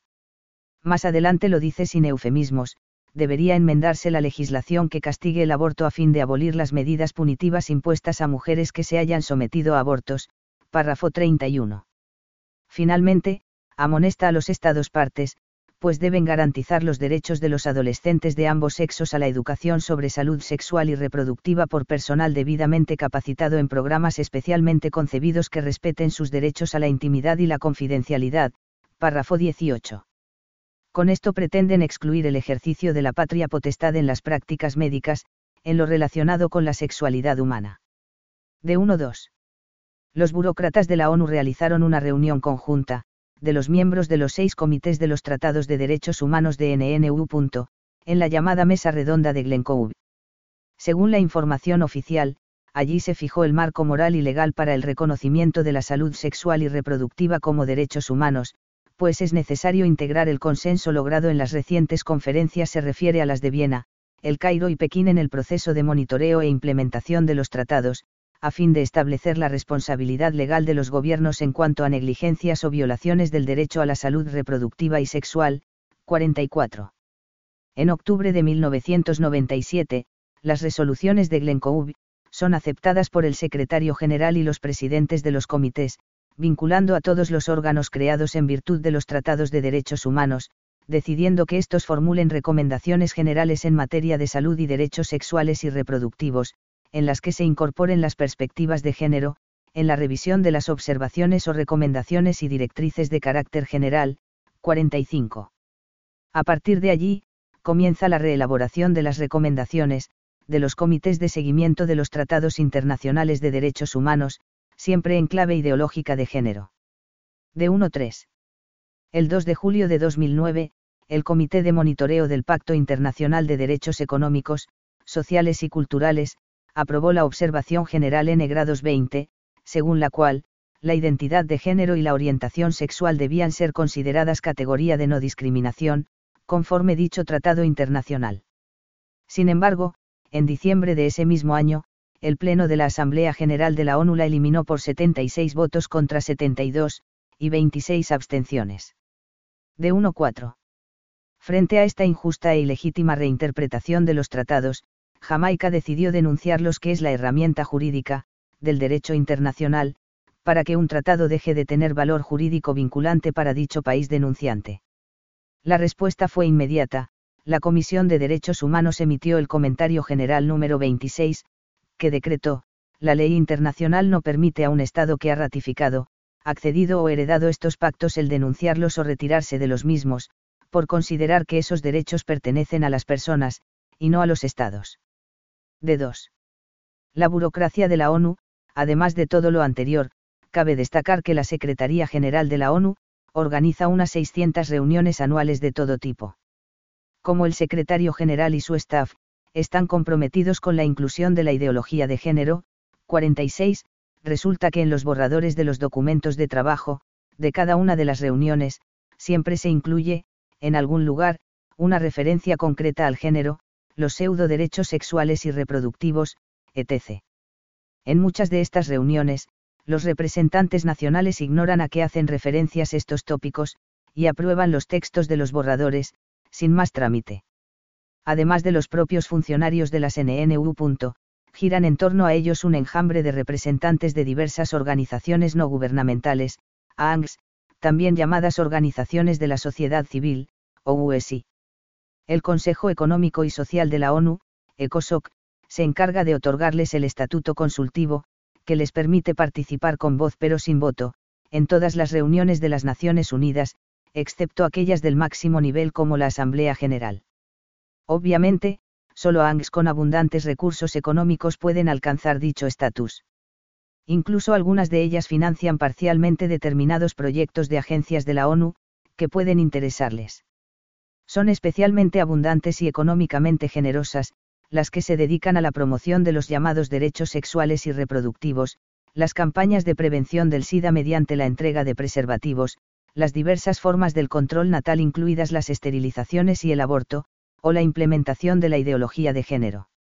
Unos pocos ejemplos bastarán para que el lector advierta su real dimensión. A. La Fundación Turner anunció en el año 2001 que donaría $100 millones anuales durante 10 años, a las Naciones Unidas. Del primer envío el 26% fue dedicado al área mujer y población, 47. La Fundación Bill y Melinda Gates recibió durante el año 2006, del millonario Warren Buffett, la suma de $31.000 millones, con el cargo de dedicarlos al control de población, producción masiva de la píldora abortiva RU-486, Mifepristona, el pesticida humano, que desprende al embrión ya implantado del endometrio del útero, y la financiación de la IPPF y del grupo de apóstatas católicas por el derecho a decidir, 48. B. Pasando ahora al campo de la influencia numérica e ideológica, basta recordar el papel que ocupó en la Conferencia de la ONU sobre Población y Desarrollo de 1994, en El Cairo, la segunda ONG más grande del mundo luego de la Cruz Roja Internacional, la Federación Internacional de Paternidad Planificada IPPF, por sus siglas en inglés. En dicha conferencia participaron 210 delegados de la IPPF, de los cuales 90 vienen con la ONU, ocupando puestos de importancia en todos los comités de trabajo, y el resto forma parte de las delegaciones nacionales, 49. Para dimensionar la importancia estratégica de los miembros de dicha ONG en El Cairo, basta saber que la conferencia fue presidida por la directora ejecutiva del FNUAP, la SRA. Nafi Sadik, antigua integrante de la IPPF, y colaboradora de MC Namara en su paso por el Banco Mundial. El comité preparatorio fue presidido por el Dr. Fred Sahi, entonces presidente también de la IPPF. Billie Miller presidió el comité de planificación de las ANGs, que participaron en la conferencia y, a la vez, presidía la región hemisferio occidental de la IPPF, y era miembro de la junta directiva del GPI brazo parlamentario de la IPPF. También tuvo un importante cargo ejecutivo en la conferencia, el Dr. Alfdan Maalar, quien fuera durante 15 años director general de la OMS, cargo que dejó en 1989, para ocupar la Secretaría General de la IPPF, 50. Obviamente, resulta muy difícil enfrentar la maquinaria burocrática de la ONU diligentemente apoyada por ANGs multimillonarias, que han tomado resueltamente partido, por la reinterpretación de los derechos humanos, conforme la ideología feminista. Pese a ello, no faltan la sensatez de algunos gobiernos o sus representantes, y va comenzando a gestarse un embrionario lobby de ANGs, defensoras de la dignidad y la vida humanas, y de la familia fundada en el matrimonio entre un varón y una mujer. D21. Por otra parte, es preciso destacar que todas las agencias dependientes de la ONU han resuelto trabajar conforme la ideología de género, aun cuando para ello debieron traicionar sus principios fundacionales. Por su interés para el ámbito latinoamericano, destacó el papel de la Organización Panamericana de la Salud, OPS, que ha dejado de lado su misión de mejorar la salud y las condiciones de vida de los pueblos de las Américas, para alinearse con la ideología feminista en sus temas más polémicos, según denunció el psiquiatra peruano René Flores, en la revista Gestión Médica. Dicho organismo adoptó como guía para las políticas de salud y población, su documento de comienzos de 2000, titulado Promoción de la Salud Sexual. Recomendaciones para la acción. Flores denuncia que el documento proclama la formación de un cuerpo sólido de conocimientos derivados del punto de vista de las académicas feministas. Y con esta afirmación explica el experto el documento queda asignado por la inconsistencia, porque el supuesto cuerpo sólido de conocimientos, es en realidad un conjunto de ideas, provenientes del feminismo, muchas de ellas arbitrarias, siempre polémicas y cuestionadas desde muy diferentes ángulos. Entre los problemas más graves del texto, Flores sostiene que la OPS ya no distingue la orientación sexual normal de la desviada. En síntesis, para los autores, los trastornos sexuales que la medicina diagnostica y trata, no existen. Asimismo, el médico advierte que la OPS asume las posiciones tradicionalmente feministas en materia de salud sexual. Según el texto oficial, agrega Flores, la salud sexual no puede abordarse si no se toma en cuenta el género y sus consecuencias sobre el poder, que el comportamiento sexual responsable se caracteriza, entre otros, por la búsqueda del placer, la comprensión del espectro de las identidades masculina y femenina dentro de una gama que incluye heterosexualidad, homosexualidad, bisexualidad. Solo faltaría la pedofilia para que la OPS se afilie a la agenda gay, denuncia Flores. El especialista lamenta que la OPS haga suyos, en el documento, conceptos discutibles sobre la sexualidad como si gozaran de consenso, en particular aquellos que provienen del feminismo, no refrende sus afirmaciones con citas que las respalden, y se alinee olvidando su carácter técnico, con una ideología que no distingue la salud de la enfermedad, 51. D22. Para otorgar una suerte de inmunidad o patente de corso, a todas estas relecturas en clave de género, de los derechos humanos, la ONU emitió la Declaración sobre el Derecho y la Responsabilidad de los Individuos, grupos y órganos de la sociedad para promover y proteger los derechos humanos universalmente reconocidos y las libertades fundamentales, A/res/53/144, del 8 de marzo de 2000. Esta declaración se propone, para empezar, poner a los defensores más radicales de los nuevos derechos humanos al amparo de toda oposición o persecución. Estos defensores deberán, pues, contar con la protección de la ONU y de los Estados.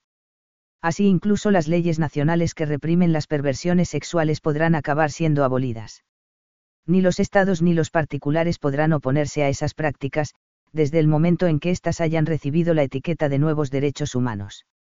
Los agentes defensores de estos podrían declarar entonces nuevos derechos que ni siquiera hubieran sido negociados. Además, para hacerlos respetar, gozarían del aval que les da la declaración. Esta, en efecto, garantiza no solamente el privilegio de la iniciativa, sino también el de la inmunidad, 52. D23. Destacó cómo lúcidamente demuestra el prof. Dr. Michel Choyans, el sistema de la ONU intenta constituirse en una suerte de órgano supraestatal o Estado único mundial, siguiendo en esto los conocidos y rebatidos, postulados de filosofía del derecho de Hans Kelsen, pues esa concepción piramidal del derecho postula entonces una concentración extrema del poder. Ya no hay sitio aquí para la separación clásica de los poderes. Aquí el poder es absoluto, en el sentido literal de la palabra, está totalmente desvinculado de toda referencia a un cuerpo político, a los cuerpos intermedios y, finalmente, a las personas de carne y hueso que constituyen estos cuerpos. La subordinación de los individuos a los estados y de los estados a un centro de mando mundial, caracterizado por una soberanía indiscutible, dispuesto por un derecho internacional, es una necesidad lógica inducida por su teoría del derecho. Esta concepción del derecho legitima necesariamente un Estado mundial y, al final, un poder mundial, sujeto exclusivo de soberanía y autoridad ilimitada. El nuevo totalitarismo que se está implantando en nombre del orden jurídico internacional es un totalitarismo colectivo, anónimo, sin rostro. Es un totalitarismo cuyo poder ilimitado se difracta en los tribunales, como hemos señalado con frecuencia, pero también en la Declaración sobre los Defensores de los Derechos Humanos, en el AMI, en las ONG, en las redes mundiales de comunicación, y en ciertas organizaciones regionales, como la Unión Europea. Todos ejercen presión para acelerar el proceso de centralización mundial. 53. Aunque parezca mentira, en el ámbito interno de la burocracia de la ONU, es vieja la idea de convertir a dicha institución, en una suerte de gobierno único mundial. Ya en 1994 hay un documento publicado por una de las agencias de la CNNU, donde se dice, los problemas de la humanidad ya no pueden ser resueltos por los gobiernos nacionales. Lo que se necesita es un gobierno mundial. La mejor manera de lograrlo es mediante el fortalecimiento del sistema de las Naciones Unidas, sería necesario crear instituciones completamente nuevas. Entre estas se podrían incluir, por ejemplo, una policía mundial permanente que estaría facultada para citar a países a fin de que comparecieran ante la Corte Internacional de Justicia, o ante otros tribunales especialmente creados. Si los países no cumplieran los fallos de la Corte, debería existir la posibilidad de aplicar sanciones, tanto militares como no militares. 54. D3. La ideología de género en la ONU, actualmente se está gestando la incorporación plena de dicha corriente ideológica, como el cuerpo de ideas estructurante de todo el sistema de las Naciones Unidas. En efecto, el 14 de septiembre de 2009, durante el 63º periodo de sesiones de la Asamblea General de la ONU, se aprobó una resolución referida a la coherencia en todo el sistema.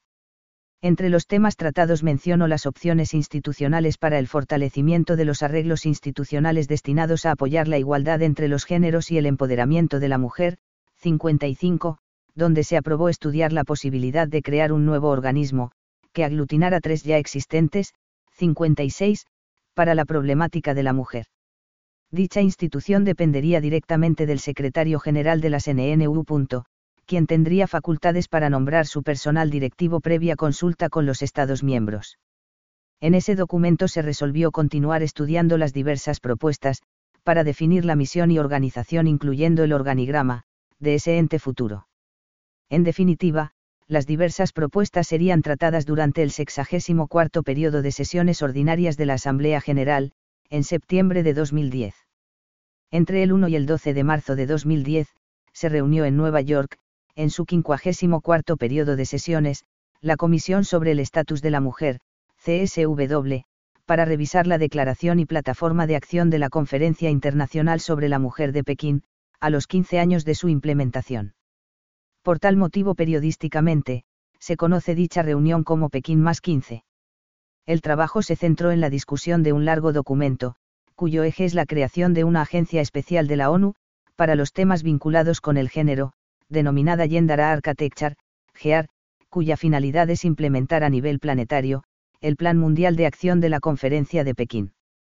La propuesta es que dicha agencia surja de la fusión de las 4 entidades, que se ocupan de la problemática femenina en el seno de la ONU. Obviamente, su presupuesto de funcionamiento debe incluirse en el de las Naciones Unidas. En esa reunión se estimó que el presupuesto inicial, para la nueva agencia debería ser de $1.000 millones anuales. La reunión no tuvo un alto nivel, ya que no se hicieron presentes ni el secretario general de la ONU, ni ningún otro funcionario jerarquizado. Las delegaciones nacionales fueron también representadas por personal de segunda categoría, salvo contadas excepciones, entre ellas la ministra de la Igualdad de España Bibiana Aído. Como ha sido denunciado públicamente, algunos delegados mencionaron la existencia de presiones internacionales para promover un texto acorde con la perspectiva de género y con las exigencias de los organismos mundiales. 57. En dicha sesión también se aprobó un documento sobre mortalidad materna, en el que se excluyó toda mención al aborto por exigencia de numerosas naciones, que respetan el derecho a la vida de la persona por nacer, pero se hacen numerosas referencias a los llamados derechos sexuales y reproductivos. El pseudoargumento utilizado fue que el 13% de las muertes maternas se deben a complicaciones en los abortos, entonces, para evitar esas muertes, se deberían regalar contraceptivos. El documento ignora que el 87% de las muertes maternas se deben principalmente a 4 causas evitables con buenos sistemas sanitarios, a saber, hemorragias severas luego del parto, procesos infecciosos, eclampsia, hipertensión durante el embarazo, y obstrucciones en el parto. Obviamente, si el objetivo es disminuir las muertes maternas, se debería poner el énfasis en combatir estas, que son sus principales causas. La creación de dicha agencia fue aprobada en el 64º periodo de sesiones ordinarias de la Asamblea General de la ONU, septiembre de 2010. Allí se la denominó Entidad de las Naciones Unidas para la Igualdad de Género y Empoderamiento de la Mujer, UN Women. Fue designada para presidirla la expresidente de Chile, Michelle Bachelet, con el rango de subsecretaria, quien nombró como asesora especial a Bibiana Aído Almagro, entonces secretaria de Estado de Igualdad del Gobierno español, quien promovió la reforma de la Ley de Aborto del año 2010, por la que se lo considera un derecho humano de la mujer. Esta agencia reemplaza el Fondo de las Naciones Unidas para la Mujer, UNIFEM, el Instituto Internacional de Investigaciones y Capacitación para la Promoción de la Mujer, INSTRA, la División para el Adelanto de la Mujer, DAW, y la Oficina de la Asesora Especial en Cuestiones de Género y Adelanto de la Mujer, OSAGI. El presupuesto anual de UN Women es de $500 millones, el doble de la suma de presupuestos de las agencias integradas en ella. Fueron elegidos países contribuyentes, que aportarán parte del presupuesto y recursos extrapresupuestarios: México, Arabia Saudita, España, Estados Unidos, Noruega, y el Reino Unido, 58. El 27 de octubre de 2011 fue inaugurado en la ciudad de Panamá, el Centro Regional para América Latina y el Caribe de UN Women, el primero de los 6 previstos con el fin de proveer la igualdad de género en el mundo. Ese mismo año el ente presentó su primer informe anual titulado El progreso de las mujeres en el mundo, 2011 a 2012, el cual destaca que la falta de acceso a los servicios de salud reproductiva y la penalización del aborto son 2 causas principales que ponen en peligro la vida de las mujeres, 59. El objetivo de las Naciones Unidas luce evidente: la ideología de género debe darle la coherencia necesaria a todo el sistema de la ONU. Para cumplir dicho objetivo, se crea una agencia específica de género. Repare el lector, que las agencias existentes al día de hoy en el ámbito de las NNU son, por ejemplo, la Organización Mundial de la Salud, OMS, el Fondo de Naciones Unidas para la Cultura, UNESCO, la Organización de las Naciones Unidas para la Agricultura y la Alimentación, FAO. Vale decir que la ONU equipara la importancia de la salud, la alimentación y la cultura, entre otras, con la ideología de género. En otras palabras, para las NNU el mito del sexo socialmente construido es tan necesario como el alimento, la salud o la cultura. Esto me exime de mayores comentarios, que dejo a la lucidez del lector. El 15 de diciembre de 2011 se difundió el informe de NNU titulado Leyes y prácticas discriminatorias y actos de violencia cometidos contra personas por su orientación sexual e identidad de género, donde trata los supuestos derechos humanos de lesbianas, gays, bisexuales y transgénero, 60. Allí se sostiene, faltando a la verdad, que la Declaración Universal de Derechos Humanos incluiría la tutela de la orientación sexual y la identidad de género. El documento exige, entre otras cosas, el rechazo de toda terapia reparadora de los homosexuales, por ser potencialmente perjudicial y contribuir al estigma, SIC. Aboga por el reconocimiento legal y social de las parejas del mismo sexo, y que los transexuales deberían poder obtener el reconocimiento legal de su género preferido, incluida la modificación del sexo y el nombre en los documentos de identidad. Papel de los organismos multilaterales de crédito: financiar la ideología de género. A nivel internacional existen diversos organismos, que otorgan créditos a las naciones con menor desarrollo económico. De acuerdo con sus reglamentos institucionales, tales préstamos deberían tener como finalidad precisamente, posibilitar el desarrollo económico y social de dichas naciones. El principal agente financiero es el denominado Grupo del Banco Mundial, compuesto por los siguientes organismos: a. El Banco Mundial BM, con sus bancos regionales subordinados, tales como el Banco Asiático de Desarrollo, el Banco Interamericano de Desarrollo, BID, etc., b. el Fondo Monetario Internacional, FMI, c. el Banco Internacional de Reconstrucción y Fomento, BIRF, d. la Corporación Financiera Internacional, CFI, que solo presta dinero a empresas, e. la Asociación Internacional de Fomento, AIF, f. el Centro Internacional de Arreglo de Diferencias Relativas a Inversiones, CIADI, y g. el Organismo Multilateral de Garantía de Inversiones, OMGI. Los 3 primeros están implicados con la promoción de la agenda de género. E1. Estos organismos han pergeñado un sistema, que perpetúa la dominación de los países ricos sobre las naciones pobres. Se trata de la transformación de la deuda externa, en deuda eterna. Para ello, durante diversos periodos en los últimos 30 años, se colocaron los excedentes financieros de los países opulentos, en préstamos a las naciones menos desarrolladas. Buena parte de ellos tuvieron como finalidad específica la compra de elementos improductivos pero fabricados por los países ricos, tales como armas y bienes de consumo. El control de las cuentas públicas por parte del FMI, tuvo y tiene, como finalidad esencial, asegurar que el conjunto de los préstamos otorgados sea superior a la capacidad de repago de cada nación. La ecuación ideal es aquella donde no se pueda devolver el capital, y solo pagar los intereses. Al llegar los vencimientos de capital, el país beneficiado no puede cancelarlos, refinanciándoselos con un nuevo préstamo, en condiciones usurarias con la excusa del incumplimiento anterior. Por la suba de la tasa de interés de esta refinanciación, el país en cuestión solo podrá pagar parte de los intereses. Vencidas las cuotas de capital, solicitará una nueva refinanciación donde los intereses caídos se capitalizan, y se agregan al capital impago, refinanciándose el nuevo monto, con una tasa de interés aún mayor, atento el doble incumplimiento. Y así sucesivamente. Sin perjuicio de ello, cada una de las refinanciaciones incluye otras condiciones extorsivas. Se exige a la nación pobre que tome nuevos préstamos para la compra y distribución masiva de contraceptivos y con ello controlar la natalidad. 61. Reforma del sistema educativo que incluya la educación sexual en las escuelas, reforma del sistema sanitario y judicial, que incluya indicadores de género, para todas esas áreas gubernativas, etc. Ninguno de estos era un objetivo del gobierno de turno, sin embargo debe incorporarlos a sus políticas, para obtener la refinanciación de su deuda externa, en el momento en que tiene la imposibilidad financiera de pagar en término la misma. E2. Un estudio pormenorizado de los préstamos de estas instituciones a los diversos países, en la materia que nos ocupa, excede ampliamente el objeto de este libro. El lector puede ingresar en la página web del Banco Mundial, y allí buscar el enlace al país que desee investigar. Encontrará el detalle de todos los préstamos vigentes, con una información sucinta de cada uno de ellos.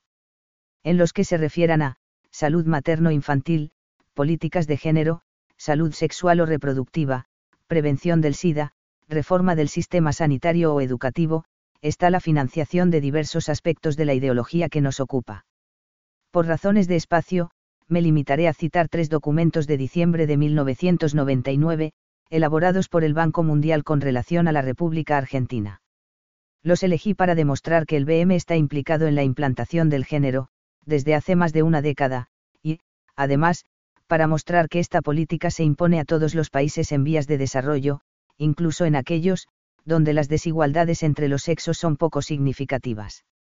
En efecto, uno de esos trabajos dice, en algunas áreas, el país presenta rasgos típicos de una nación industrializada, una semi-igualdad entre hombres y mujeres en la proporción de resultados educativos, relativamente bajas tasas promedios de fertilidad y mortalidad materna, y un promedio de diferencias salariales que no solo es uno de los más bajos de la región, sino también puede compararse con el de países como Estados Unidos, Canadá, Suiza y Gran Bretaña. De hecho, la Argentina posee una de las más bajas diferenciaciones por género en la participación en la fuerza de trabajo y uno de los porcentajes más altos de representación política de la mujer dentro de América Latina y el Caribe, 62. E3. Para manipular las decisiones de las naciones endeudadas, el BM inventó la Estrategia de Asistencia al País, CAS, que es un documento que elabora el Banco Mundial para cada país, con el propósito de funcionar como marco de referencia que guiará las políticas y programas que serán objeto de apoyo crediticio por parte de la institución en el futuro inmediato. Una vez elaborado por la oficina local del banco, el documento CAS es discutido y consensuado con el respectivo gobierno del país, y finalmente, debe ser aprobado por el directorio central de la institución en Washington. El documento CAS definitivo, tiene un carácter reservado y no será dado a conocer públicamente, a menos que el propio gobierno argentino autorice su difusión y o la encare por sí mismo, 63. En pocas palabras, el CAS fija las prioridades del Banco Mundial y como hay cuestiones espúreas, debe ser un documento secreto. E3A. El BM elaboró un trabajo específico para la cuestión del género en la Argentina. Comienza con un diagnóstico de la situación, donde en el apartado referido a la salud y la planificación familiar, afirma: la inquietud básica de muchas mujeres es el limitado acceso a servicios de salud reproductiva, debido a la falta de consenso social sobre el derecho que tiene la mujer de disponer de esos servicios. La mortalidad materna, causada sobre todo por la falta de acceso a métodos de planificación familiar, el aborto clandestino y a la ausencia de servicios de salud, es en su mayor parte perfectamente evitable. Del mismo modo, la información y el acceso a métodos anticonceptivos es desigual a lo largo y ancho del país. Los adolescentes, los sectores de más bajos ingresos y los pobladores rurales tienen limitado acceso a la planificación familiar. Las estadísticas indican que solo el 50% de la población argentina utiliza anticonceptivos. Ello conduce a un problema de mayor envergadura, ya que el tamaño de la familia es la característica más importante que se asocia al ingreso y al gasto per cápita, 64. Luego de ello, el trabajo plantea los desafíos para el nuevo siglo. Es preciso desarrollar una estrategia a largo plazo para cambiar el modelo actual de relaciones de género, que limita las posibilidades de igualdad entre hombres y mujeres, y provoca asimetrías de poder y limitaciones impuestas por los roles sexuales, hacia un nuevo modelo que brinde iguales oportunidades para todos más allá de su género, 65. Para lograr ese gran objetivo, propone, entre otras, las siguientes metas: promover equidad en la toma de decisiones familiares y en las responsabilidades domésticas. Expandir el sistema educativo a programas de educación para la vida que incluyan componentes de planificación familiar. Incluir tanto a hombres como a mujeres en programas de salud reproductiva y diseminar mejor información sobre enfermedades de transmisión sexual. Distribuir información accesible a chicos de ambos sexos acerca de su sistema reproductivo y de sus opciones, para evitar embarazos adolescentes no deseados. Intervenir en el sistema educativo, con una estrategia preventiva que incluya la supresión de estereotipos de género en libros de texto y otros materiales educativos, 66. Como justificativo de las actividades e iniciativas en curso, el documento sostiene que la propuesta del Banco para el Desarrollo de la Diseminación del Género en Argentina ha sido intentar incorporar esta diseminación a través de nuestras actividades, y no en forma aislada. De este modo, se espera que los proyectos en el área de la educación, o salud en los mercados laborales, por ejemplo, examinen el tema de género con otras áreas. Las preocupaciones abrumadoras, emergentes del análisis en curso, son sobre el tema de la salud reproductiva femenina, 67. E3b. En el documento específico del BM referido al sistema de salud, se puede leer lo siguiente: hay insuficiente cantidad de servicios de salud reproductiva a pesar de existir un alto número de embarazos adolescentes, elevadas tasas de fertilidad entre las mujeres pobres, y muchos problemas de salud durante el embarazo, además de un elevado nivel de mortalidad materna. La tasa de fertilidad para las mujeres pobres es 3 veces mayor a la de las mujeres más adineradas. El tamaño de las familias pobres es de 5 personas, mientras que el de las ricas es de tan solo 3 personas, 68. En el capítulo referido a las metas que se autopropuso el BM, donde queremos llegar, se mencionan estos objetivos: expandir programas nacionales de salud y nutrición materno-infantil. Dar mayor importancia a la salud reproductiva. Ampliar la agenda en cuestiones relacionadas con problemáticas sexuales, 69. E3.c. Todo lo anterior fueron las propuestas del Banco Mundial para la Argentina, en diciembre del año 1999. Las consecuencias de estas políticas convenientemente financiadas por el BM, fueron: el año 2003, la sanción de la Ley 25.673 de Salud Reproductiva, por la que se distribuyen gratuitamente todo tipo de contraceptivos en los hospitales públicos, a cualquier persona. El año 2005, el Decreto 1086/2005, donde se establecieron las siguientes prioridades gubernamentales en materia de derechos humanos: legalizar las esterilizaciones y el consumo de drogas, despenalizar el aborto y la eutanasia, y reconocer las uniones homosexuales. El año 2006, la sanción de la Ley 26.130 legalizando las esterilizaciones.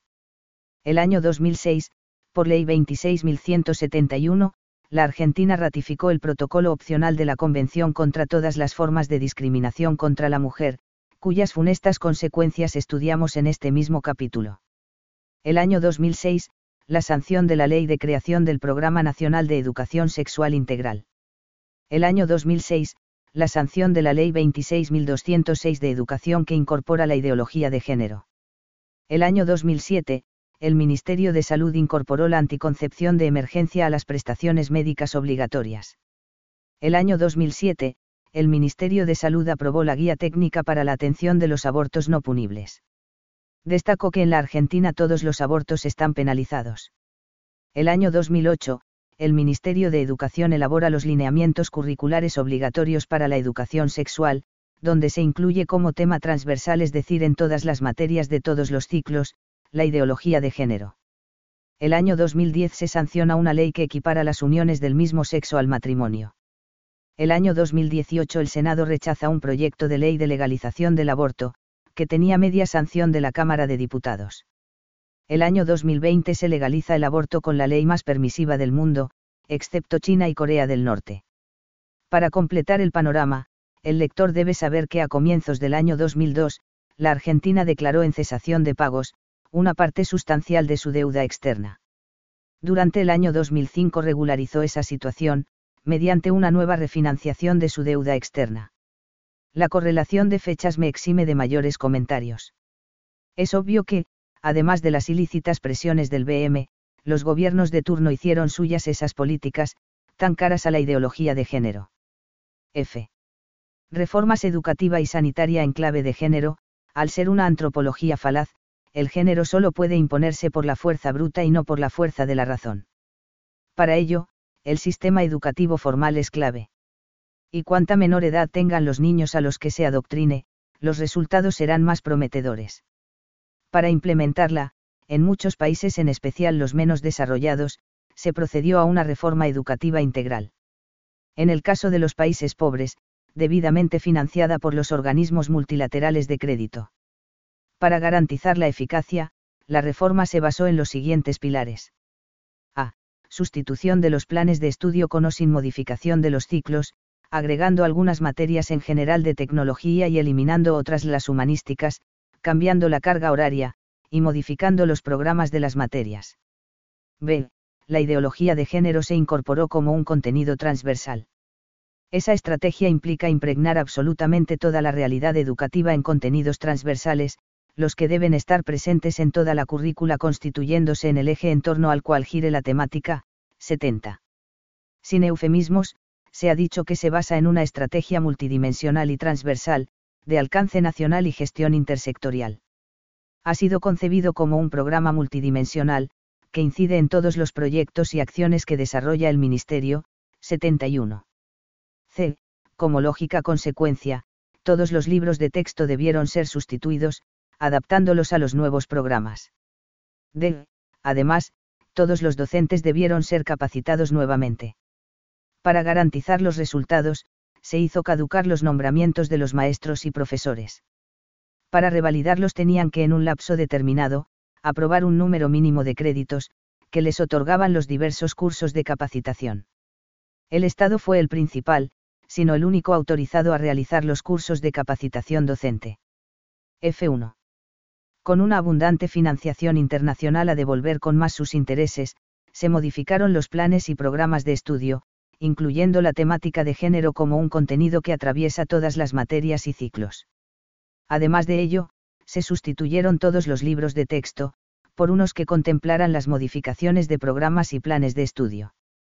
Y, finalmente, se entrenó en esa ideología a la mayoría de los docentes. Vayamos a algunos textos ilustrativos de esta cuestión. En algunos países el planteo ha sido llegar a una radicalización de la educación mixta. Progresivamente hemos ido avanzando hacia un enfoque coeducativo cuya intención es producir cambios en las identidades y roles tanto de mujeres como de varones, afectando por igual la vida pública y privada.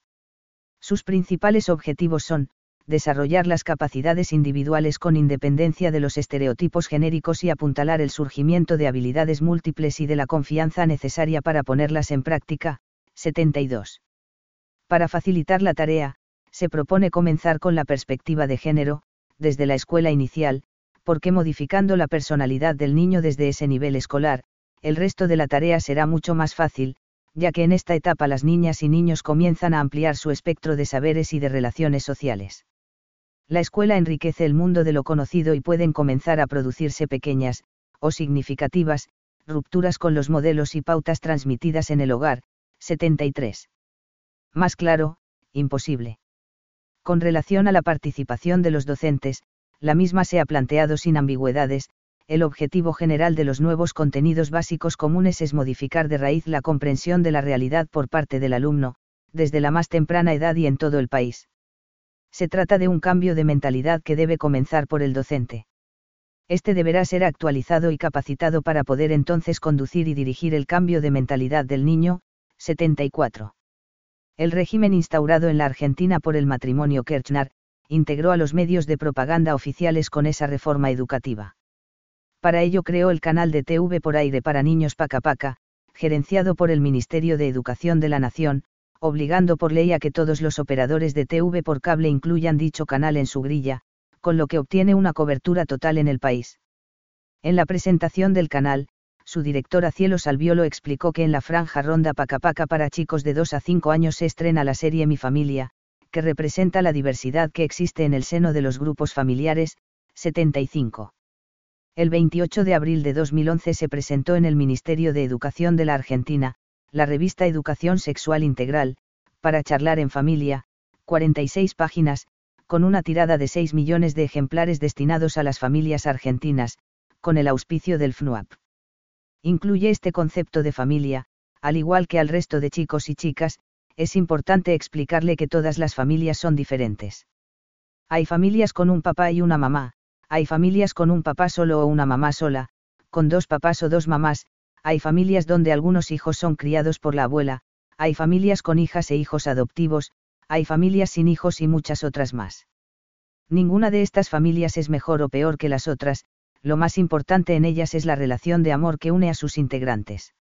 Se quieren, se cuidan, se protegen, se ayudan, eso es fundamental en una familia, página 13. F1A. En algunos países la introducción del género en las escuelas provoca fuertes tensiones. En efecto, una madre rusa alemana de 12 hijos en la ciudad alemana de Salzkoten en Paderborn, ha sido condenada a 43 días de cárcel, por negarse a inscribir a sus hijos en el programa de educación sexual en una escuela primaria local. Se trata de la madre de otra de las familias de religión bautista acosadas por el Estado por el mismo motivo, se oponen por sus convicciones religiosas, al programa de educación sexual implementado por las escuelas alemanas. El matrimonio se ampara en la Convención Europea de Derechos Humanos, ratificada por Alemania. El art. 2 del primer protocolo de la Convención, dice que el Estado debe respetar el derecho de los padres a una enseñanza conforme a sus convicciones religiosas y filosóficas. Las autoridades educativas y judiciales de Paderborn no están dispuestas a respetar este derecho.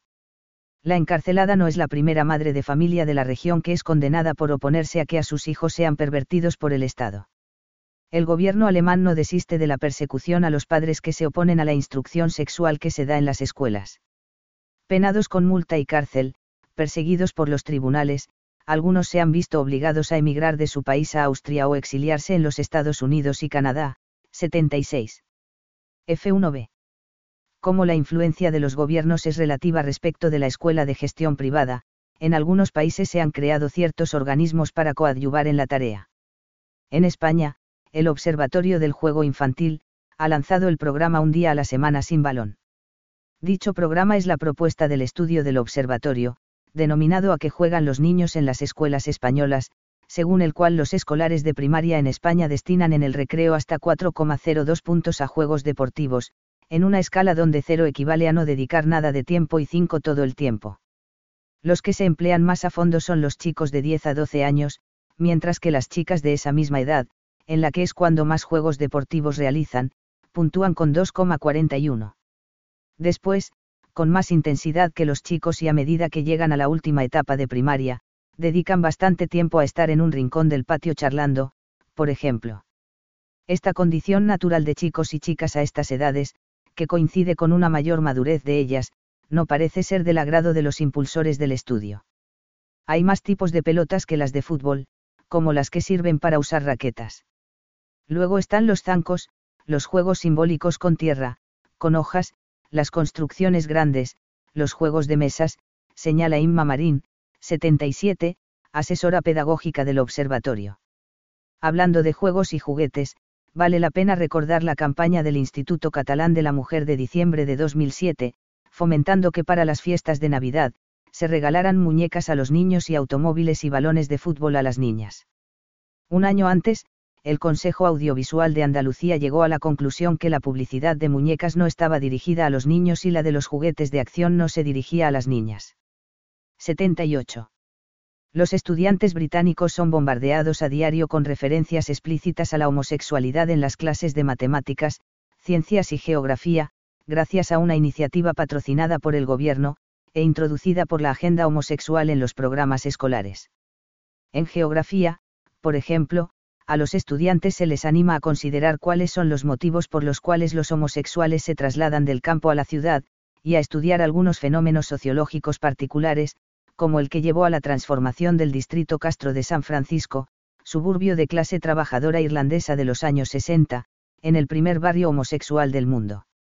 En matemáticas, los estudiantes también aprenderán a tener en cuenta, en los cálculos de estadística, el número de homosexuales en la población. En cuanto a la ciencia, se estudiarán los supuestos fenómenos de la homosexualidad en la naturaleza, con énfasis en los pingüinos emperador y los caballitos de mar, y deberán fomentarse los debates en clase sobre las diferentes estructuras de parejas en el mundo animal, incluyendo las parejas del mismo sexo. Para los niños pequeños, introducirán lecturas apropiadas sobre el tema, en particular mediante la promoción de libros como And Tango Makes Three, la historia de dos pingüinos homosexuales que crían a un cachorro, 209. Este proceso ya está en curso. Como todo lo que concierne a la materia educativa, los resultados se verán dentro de unos cuantos años. F2. En cuanto al sistema sanitario, destaco que en 1991, el entonces director general de la Organización Mundial de la Salud, OMS, Hiroshi Nakajima, planteó en la Asamblea Mundial de la Salud, que era necesario un nuevo paradigma de salud en función del cambio de las realidades políticas, económicas y sociales, 79. El paradigma hasta entonces vigente, está plasmado en la propia Constitución de la OMS, y dice, lograr el mejor estado de salud que sea posible alcanzar constituye uno de los derechos fundamentales de todo ser humano, cualquiera que sea su raza, religión, opiniones políticas o condición económica social. Según Nakajima, los donantes obligaban ahora a la OMS a ser selectiva en las prestaciones sanitarias, centrándose en un número limitado de prioridades a bajo costo. Ejemplificó hasta dónde llegaba su propuesta, al decir, poco sentido tendría para un niño sobrevivir a la poliomielitis un año, para morir de paludismo al año siguiente o no tener un crecimiento que le permita llegar a ser un adulto sano y productivo, 80. En 1992, Nakajima presentó oficialmente a la Asamblea, el nuevo paradigma de salud de la OMS. Sus objetivos son, determinar y jerarquizar las medidas prioritarias para atender las necesidades básicas para el desarrollo, y luego elegir y poner en práctica las que sean compatibles con los recursos a mano y que tengan probabilidades de éxito, 81. Además, se reclasifican los países como de altos ingresos, o de bajos o medianos ingresos. Mediante esta clasificación, se dan recomendaciones diferentes. A los países de altos ingresos, la OMS les recomienda lo que la ciencia aconseja como criterio más seguro.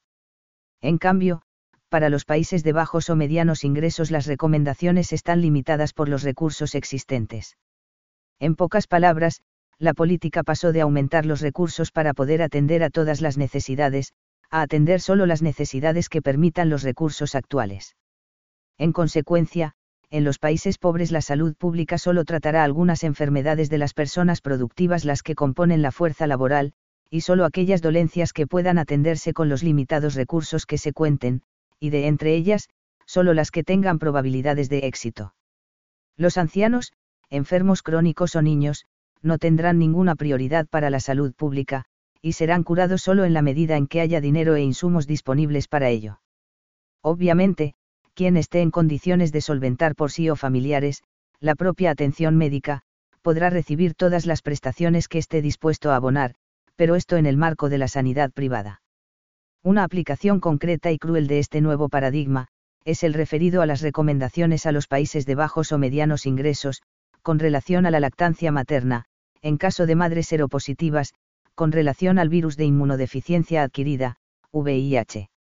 Estadísticamente, dichas progenitoras contagian al 30% de sus hijos si los amamantan. Dicho riesgo se reduce proporcionando ciertas drogas a la mujer, durante el embarazo. En caso contrario debe evitarse la lactancia materna. Ahora bien, en contra de todas las recomendaciones científicas, en 1992 el acuerdo consensual OMS/UNICEF, 82, determinó que las mujeres seropositivas de los países pobres, deberían amamantar a sus hijos. F2A.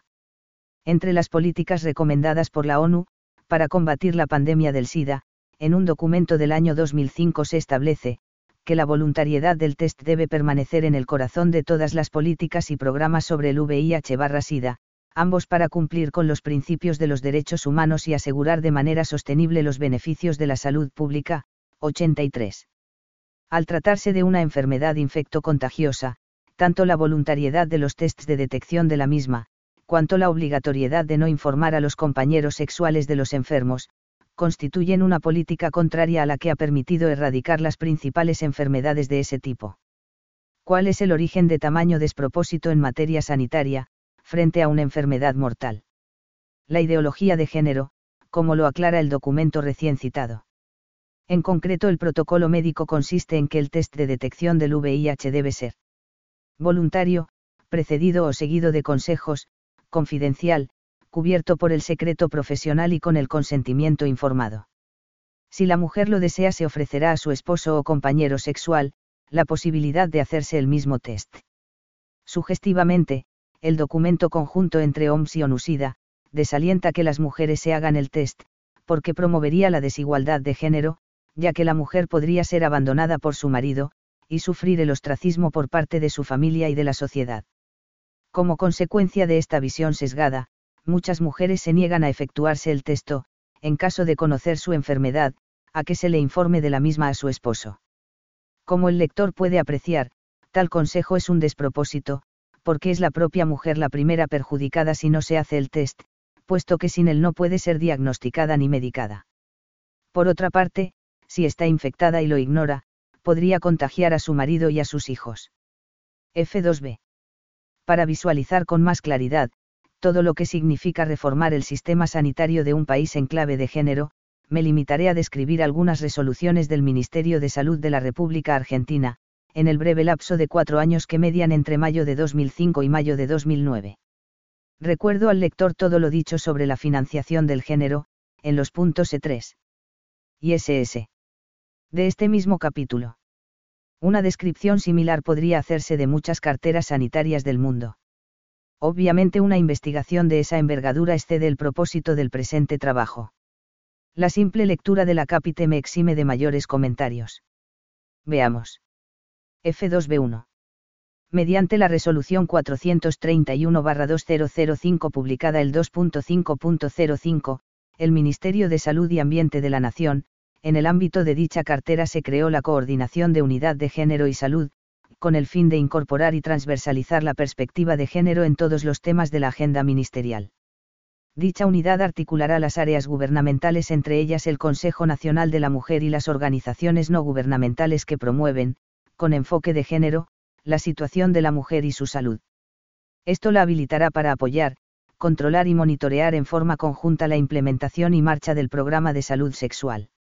La coordinación impulsará en cada programa, plano política sanitaria que aborde la problemática de la mujer, la incorporación de la perspectiva de género. Podrá diseñar políticas, elaborar planes y programas con ese fin, celebrar acuerdos con áreas gubernamentales y no gubernamentales, y participar en la elaboración del diseño de las líneas de acción sanitarias. Contará con un coordinador general y un consejo consultivo asesor permanente. Sus funciones incluyen, impulsar los acuerdos internacionales vinculados a la temática, profundizar el debate sobre género, lograr transformaciones sociales, promover los derechos de salud sexual y reproductiva como derechos humanos, promover actividades de difusión orientadas a la comunidad en general, y evaluar sistemáticamente la situación de género y salud. El Plan de Trabajo 2005, entre otras cosas, prevé el monitoreo del programa de salud sexual y procreación responsable y la capacitación de equipos de salud, educadores y promotores comunitarios para promover los derechos sexuales y reproductivos, y facilitar el acceso a los servicios de salud reproductiva. F2B2. El 17 de agosto de 2005, se publicó la Resolución 989-05 del Ministerio de Salud de la Nación, que aprobó la Guía para el Mejoramiento de la Atención Postaborto. Como veremos más adelante, este no ha sido más que un primer paso hacia la legalización del aborto. Sutilmente, se pretende que el aborto ya no sea considerado un hecho delictivo, sino un problema de salud pública, que merece la atención diligente del personal sanitario. Aún más, la guía considera que este abordaje de la atención de las complicaciones del aborto debe enmarcarse en el respeto de los derechos reproductivos, como parte fundamental de los derechos humanos de la mujer y como un deber de todo profesional de la salud. A tal fin, introduce los supuestos de aborto incompleto, aborto inevitable, SIC, y aborto en evolución o aborto inminente, SIC, en los cuales ordena hospitalizar a la mujer para realizar aspiración manual endouterina o legrado uterino. Luego de ello, la mujer debe ser externada con un anticonceptivo entregado y referida al programa de salud sexual y reproductiva. F2B3. En octubre de 2006, mediante la resolución de la Superintendencia de Servicios de Salud n/grado 755/2006, se obligó a que todas las entidades públicas, privadas o mixtas, que conforman el Sistema Nacional del Seguro de Salud, deberán implementar con cobertura total las prácticas de esterilización, mediante las ligaduras de tropas de falopio y ligadura de conductos deferentes o vasectomía. F2B4. El 9 de marzo de 2007, se publicó la resolución n/232/2007 del Ministerio de Salud, que obliga a las obras sociales y los agentes del seguro de salud a suministrar gratuitamente las mal llamadas píldoras de anticoncepción de emergencia, 84. En la cartilla que adjuntó el Ministerio para la presentación de estos fármacos, se omite toda referencia a los efectos abortivos del mismo. F2B5. En septiembre de 2007, el Ministerio de Salud de la Nación envió una comunicación a todos los hospitales públicos o privados del país, referido a las esterilizaciones. Pese a que el mismo no tiene jurisdicción sobre los centros de salud provinciales, municipales, ni privados, por eso la nota no era más que una simple comunicación, el ministro de turno se expresaba así: tanto en el sector público como en el privado, la intervención quirúrgica debe realizarse sin costo alguno para la requirente, es decir, en forma totalmente gratuita. La ley no requiere adhesión provincial. No es necesario que las provincias adhieran a la norma nacional para que las mujeres y varones que decidan acceder a la anticoncepción quirúrgica puedan hacerlo. Las provincias tienen la obligación de garantizar el acceso a la anticoncepción quirúrgica desde el momento mismo de la entrada en vigor de la ley nacional, ya que deben garantizar el acceso a los derechos constitucionales en juego, los derechos a la salud y derechos sexuales y reproductivos. Esperamos que la información brindada sea de utilidad para garantizar el acceso a los derechos sexuales y reproductivos de la población y para el mejoramiento de la calidad de atención de su establecimiento. F2B6. En diciembre de 2007, días antes de culminar su gestión como ministro de Salud, Ginés González García ordenó la distribución de la Guía Técnica para la Atención de los Abortos No Punibles, pese a que en la Argentina no existe ningún tipo de aborto que sea no punible. La guía exige el respeto al derecho de la mujer de decidir sobre las cuestiones relacionadas con su cuerpo, su salud y su vida. B. Que los abortos se practiquen en el momento en que las mujeres o quienes en cada caso se encuentren autorizados para requerirlo, soliciten la interrupción del embarazo, garantizando una atención ágil e inmediata, y sin la interferencia de aspectos sociales, culturales, religiosos, morales u otros. La guía propone que se realice el aborto a toda mujer violada y cuando exista peligro para la salud física, psíquica o social de la madre. Un solo médico realizará el diagnóstico y decidirá que el aborto encuadra en lo descrito por la guía. En el caso de peligro para la salud psíquica de la mujer, el médico podrá consultar con un psicólogo. El aborto deberá practicarse en un plazo máximo de 5 días, tras la solicitud de la mujer o de quien estuviera autorizado a hacerlo. El galeno deberá tener un trato respetuoso y receptivo que estimule a la mujer en la toma de decisiones, evitando los juicios morales, los tiempos de espera innecesarios, y respetando la confidencialidad. La decisión de la mujer es incuestionable y no debe ser sometida a juicios derivados de consideraciones personales, religiosas o de valor por parte de los profesionales de la salud. nada de lo ocurrido en la consulta debe ser develado a otras personas, otros integrantes del equipo de salud e incluso la familia. En cuanto a las adolescentes, es esencial que los proveedores de los servicios garanticen claramente la confidencialidad, asegurándoles a las adolescentes que no compartirá la información de la consulta con nadie.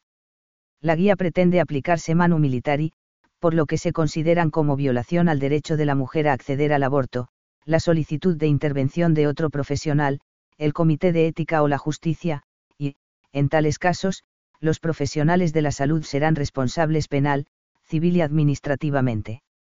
El proceso sancionatorio se iniciará de oficio, a solicitud de la parte interesada, por información del funcionario público, por denuncia, o queja presentada por cualquier persona. En otro apartado, la guía explica detalladamente los métodos abortivos a utilizar, a. Dentro de las 12 semanas desde la última menstruación, los métodos de elección son la aspiración manual endouterina, AMEU, o eléctrica, o el aborto con medicamentos en una combinación de mifepristona seguida de una prostaglandina, b. Después de esa fecha, el régimen de aborto con medicamentos de elección es la mifepristona seguido de dosis repetidas de una prostaglandina, como misoprostol o gemeprost. El método quirúrgico de elección es la dilatación y evacuación, DYAE, usando aspiración y pinzas. El sistema sanitario público argentino está gestionado en su casi totalidad, por las provincias y municipios. Eso explica el fracaso de la guía, la cual no ha sido aplicada por la resistencia de las autoridades de salud provinciales y municipales.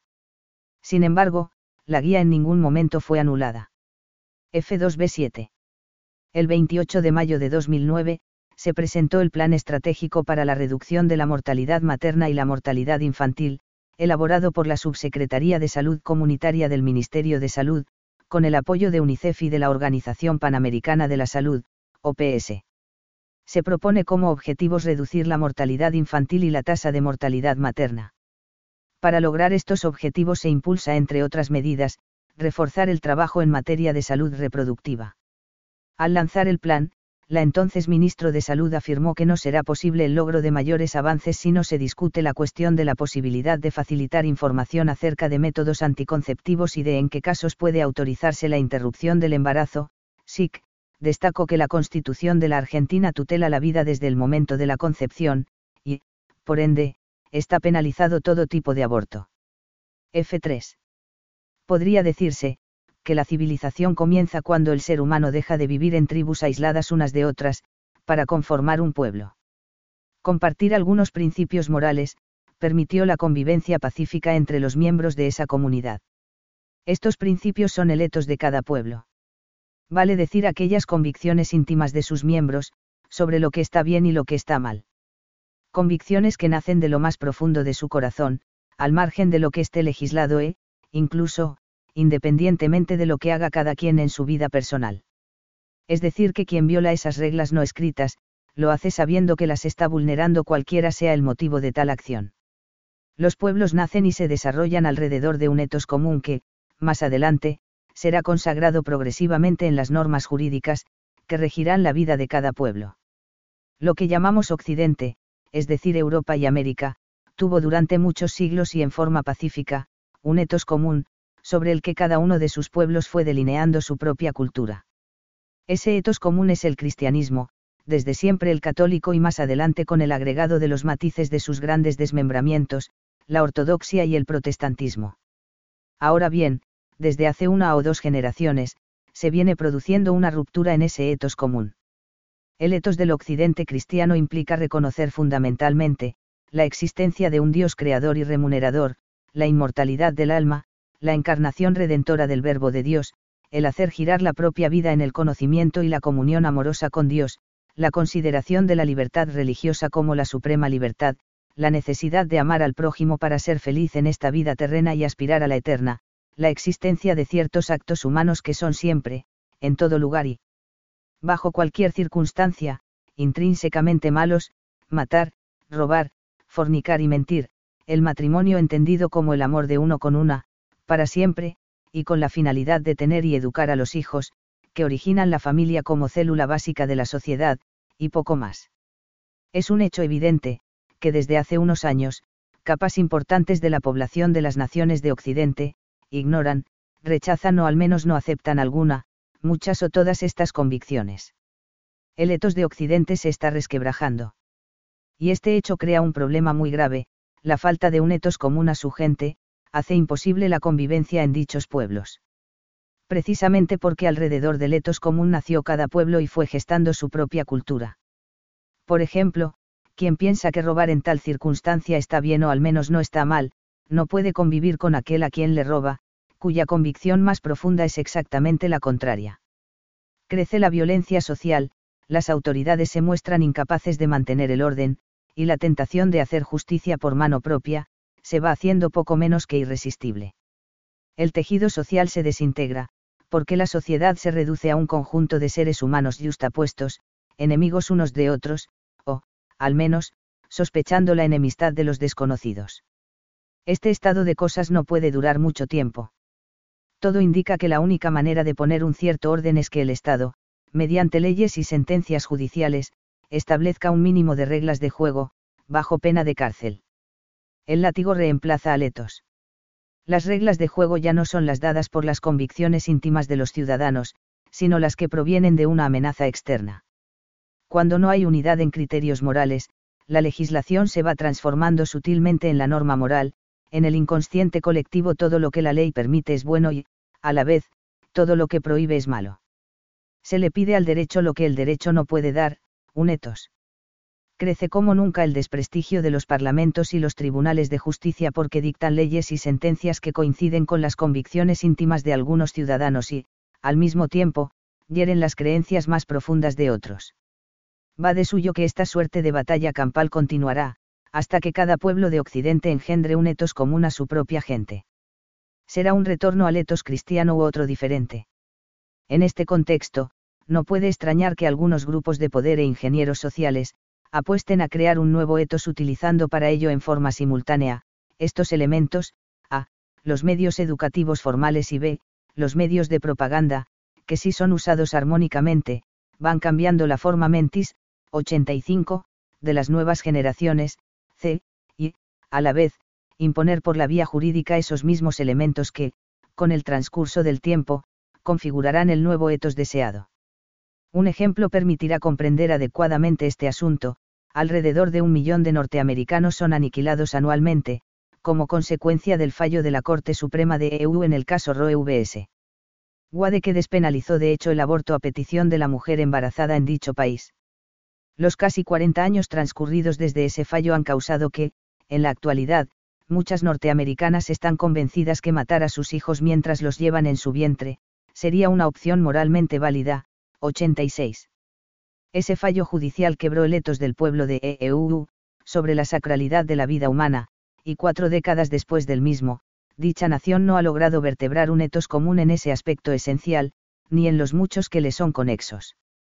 En este orden de ideas, no puede extrañar que haya algunos máximos tribunales de justicia, empeñados en utilizar el poder judicial para imponer la ideología de género. Esto lo hacen por una doble vía: a. indirecta, mediante una capacitación en la materia, a los diferentes agentes de dicho poder, y b. directa, a través de instrucciones concretas a sus subordinados, en el marco de la superintendencia que les corresponde, sobre los tribunales de inferior jerarquía. Veamos. F3A. Transcribo algunos párrafos de un comunicado de prensa de la Argentina, bien elocuente al respecto, la DRA. Carmen Argibay, ministra responsable de la Oficina de la Mujer OM de la Corte Suprema de Justicia, informó que ya se realizaron más de 200 talleres de trabajo para una justicia con perspectiva de género en todo el país, de los cuales participaron más de 5.000 personas entre magistrados, funcionarios y administrativos del Poder Judicial. Los talleres, organizados por la oficina que depende directamente de la ministra, surgieron como una herramienta para la capacitación y sensibilización de los integrantes del Poder Judicial sobre perspectiva de género. Para el dictado de los talleres, la Oficina de la Mujer cuenta con alrededor de 300 replicadoras/es en los distintos centros judiciales. Estos replicadores son las os encargadas os de llevar las charlas a todo el país. En ese contexto, 34 jurisdicciones ya dictaron diversas resoluciones adhiriendo al plano decretando su obligatoriedad. Para este año están programados 404 talleres en donde se espera la participación de 10.090 personas. Los cursos están divididos según sean para magistrados, funcionarios o administrativos, con diversos contenidos en cada uno de los casos. Para cumplir con esos objetivos, en la Oficina de la Mujer se realizaron protocolos, que son utilizados por los replicadores en sus respectivas jurisdicciones, siempre con la supervisión de la OMS. Los replicadores realizaron previamente un curso en Buenos Aires para poder llevar adelante esa tarea. 87. Los cursos integran el plan para incorporar la perspectiva de género en la justicia, de la Corte Suprema de Justicia, llevado adelante por la Oficina de la Mujer. Dicha oficina elaboró el protocolo de trabajo en talleres para una justicia con perspectiva de género. En el prólogo del mismo se afirma que el concepto de género es una construcción social que se genera, se mantiene y se reproduce, fundamentalmente, en los ámbitos simbólicos del lenguaje y de la cultura. Sin embargo, mientras esos cambios culturales se producen, a la justicia le compete impulsar estas modificaciones, reproduciendo los nuevos roles y lugares para el quehacer de varones y mujeres en consonancia con los paradigmas internacionales ya modificados para aplicarlos a las relaciones entre los justiciables. El proyecto ha sido respaldado por diversas agencias, ONU Mujeres, UNICEF, PNUD, UNFA, OPS, que prestan ayuda financiera para su realización. La etapa 4, del protocolo 4 consiste en, a. El monitoreo por parte de la Oficina de la Mujer como auditores externos, y b. Al año de iniciada la réplica se realizará un encuentro de todos los actores involucrados a fin de evaluar la efectividad del programa y el proceso se reiniciará una y otra vez. 88. El programa es un burdo adoctrinamiento en la ideología que nos ocupa. A tal punto, que la Cámara Federal de Apelaciones de Corrientes, dispuso que los talleres fueran de asistencia obligatoria para quienes cumplen tareas en los juzgados y tribunales colegiados de dicha provincia. Ante ello, la DRA. María Eugenia Sierra de Simoni, vocal de la Sala 4 de la Cámara de Apelaciones en lo Civil y Comercial, se opuso a ello por escrito ante el Superior Tribunal de Justicia de Corrientes, exigiéndose la exima de la asistencia a los talleres. Fundó así su petición: no invoco la objeción de conciencia para excusarme de resolver un caso sometido a mi decisión jurisdiccional, sino que la invoco porque desde la superintendencia se me impone un adoctrinamiento en la perspectiva de género a través de la asistencia obligatoria a talleres que son parte de un programa que tiende a convencerme de la ideología que lo alienta. Dicho programa contraviene mis íntimas convicciones personales. Solo pido, déjenme pensar distinto. 89. F3b. Por otra parte, el Pleno de la Corte Suprema de Costa Rica aprobó la política respetuosa de la diversidad sexual, en función de los siguientes conceptos: la diversidad sexual se refiere a las diversas formas de sentir, percibir y experimentar la sexualidad humana en sus múltiples manifestaciones, lesbianas, gays, transgénero, travesti, transexuales, intersexo, bisexuales, heterosexuales. La discriminación hacia estas personas es una forma de violencia resultado de acciones o de omisiones, que pueden ser intencionada o inconsciente, sutil o abiertamente hostil. De cualquier forma, causa dolor y sufrimiento a quienes la reciben. La discriminación es en muchas ocasiones producto de la falta de información y de la homofobia, entendida esta última como el conjunto de creencias, opiniones, actitudes y comportamientos de agresión, odio, desprecio, ridiculización, etc. que se producen contra las personas no heterosexuales. De similar importancia que el racismo, la xenofobia y el machismo, la discriminación por orientación sexual está fundada en arraigados estereotipos sociales y la no aceptación de la diversidad humana. 90. En función de tales consideraciones, el Poder Judicial costarricense se compromete con: 1. La no discriminación por razón de orientación sexual. 2. Desarrollar todas las medidas de carácter administrativo, normativo, procedimental y operativo que sean necesarias para garantizar el respeto a los derechos de las personas sexualmente diversas. 3. Asegurar los recursos humanos, materiales, financieros y técnicos necesarios, así como la creación de órganos, métodos y procedimientos adecuados para implementar esta política. 4. Definir y desarrollar las acciones afirmativas o medidas que se requieran para eliminar las desigualdades en el acceso a la justicia que afectan a las personas sexualmente diversas. 5. Desarrollar procesos sostenidos de capacitación y sensibilización a las personas servidoras judiciales para lograr un cambio de actitud en la cultura institucional respecto a las personas sexualmente diversas, 91. Este tipo de medidas están siendo implementadas por las Cortes Supremas de Justicia de diversos países latinoamericanos. Es una herramienta más para imponer, de modo totalitario, la ideología de género en dichos países. F3.c. Una vez que los tribunales inferiores están impregnados de la ideología de género, la aplican en los casos judiciales en que intervienen. Veamos, el 28 de febrero, 2 jueces de la High Court de Londres resolvieron que una pareja de esposos cristianos no puede obtener la tenencia de niños, porque juzgan inaceptable el estilo de vida homosexual. Eunice y Owen Jones, de 62 y 65 años de edad respectivamente, son cristianos pentecostales de la ciudad de Derby y en el pasado, han educado a 15 niños como padres sustitutos. El matrimonio, además, tiene 4 hijos biológicos y 6 nietos. En 2008, la municipalidad de Derby les negó la tenencia de otro niño, porque los asistentes sociales determinaron que su actitud sobre la homosexualidad entraba en conflicto con la Equality Act, Sexual Orientation Regulations, de 2007 y porque los Jones insisten en llevar a la iglesia los domingos a los niños a su cargo. En 2010, ambas partes, los Jones y el municipio, pidieron a la Corte que se pronuncie sobre el caso.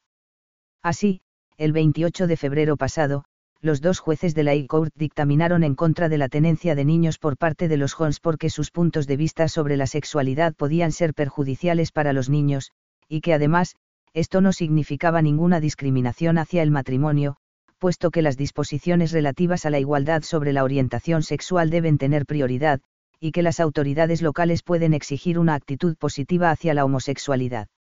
Como consecuencia de la Equality Act, Sexual Orientation Regulations, promulgada en 2007, se forzó a las agencias de adopción católicas a cerrar, ya que era impensable que éstas entregaran niños en adopción a parejas homosexuales. Catholic Care, la última agencia en cerrar, terminó de hacerlo en agosto de 2010-222. F3D.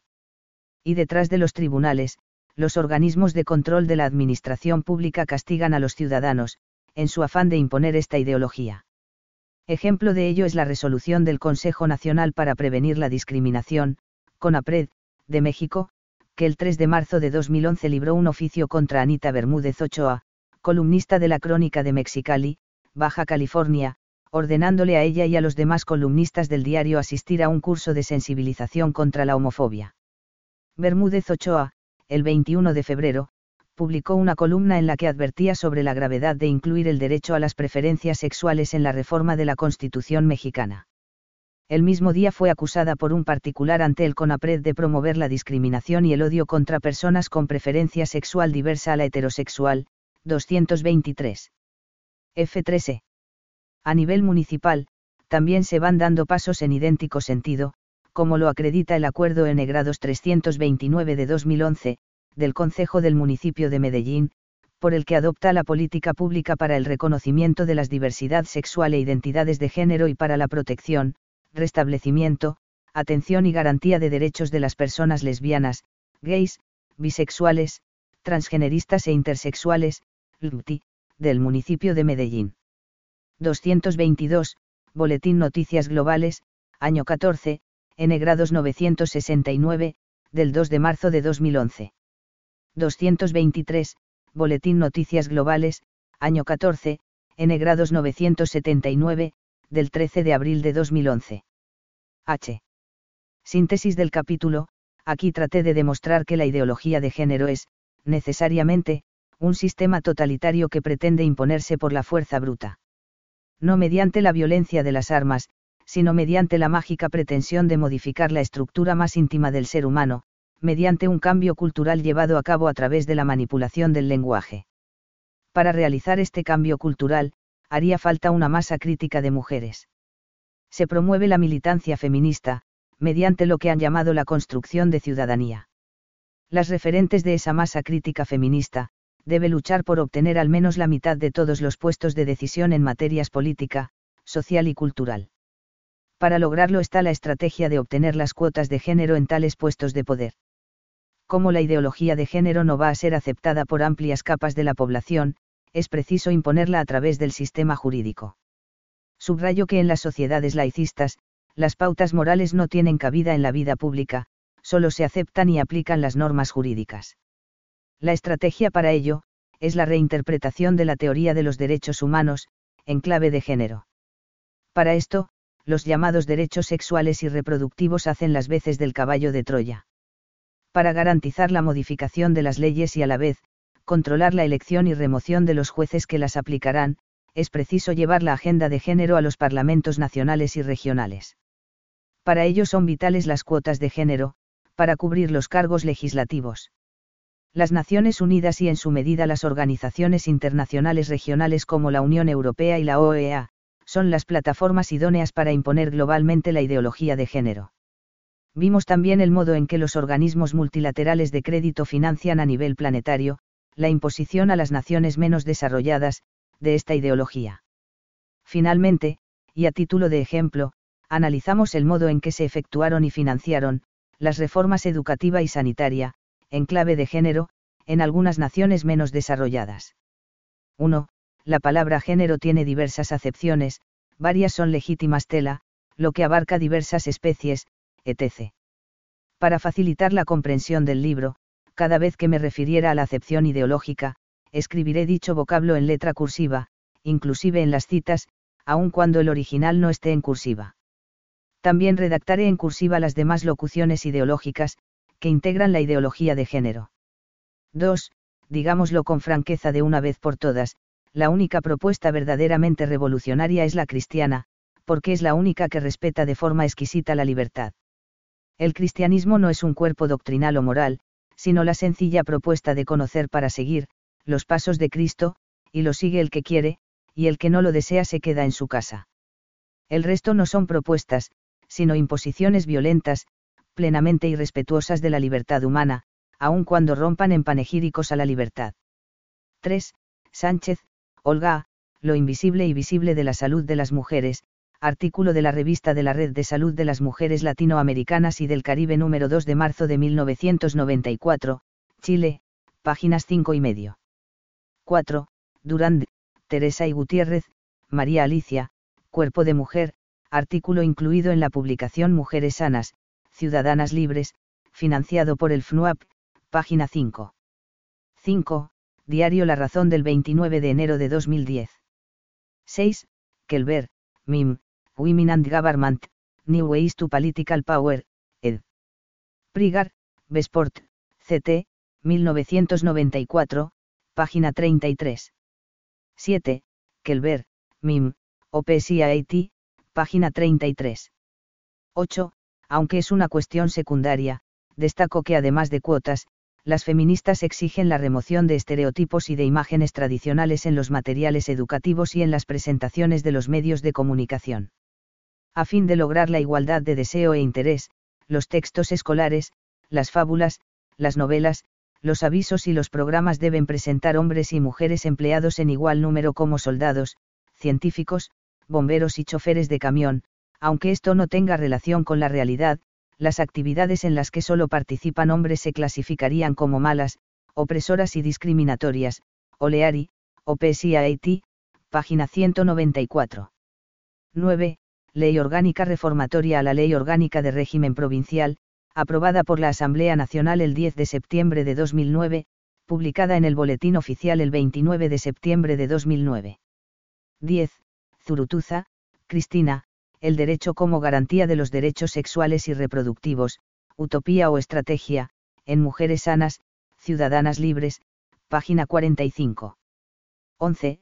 Zurutuza, Cristina, OPS y AIT, página 64.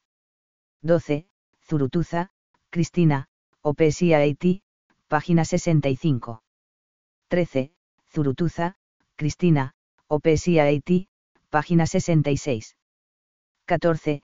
Informe 21/07, del 9 de marzo de 2007, de la Comisión Interamericana de Derechos Humanos, por el que se aprobó el acuerdo de solución amistosa entre las partes. 15. Consenso de Brasilia, del 16 de julio de 2010. 16. Comunicado de prensa de la Comisión Interamericana de Derechos Humanos, del 3 de noviembre de 2011. 17, documento final del seminario taller, capítulo primero. 18, documento final del seminario taller, capítulo tercero, punto 1. 19, documento final del seminario taller, capítulo tercero, punto 3. 20, documento final del seminario taller, capítulo quinto, punto 2. 21, documento final del seminario taller, capítulo quinto, punto 3.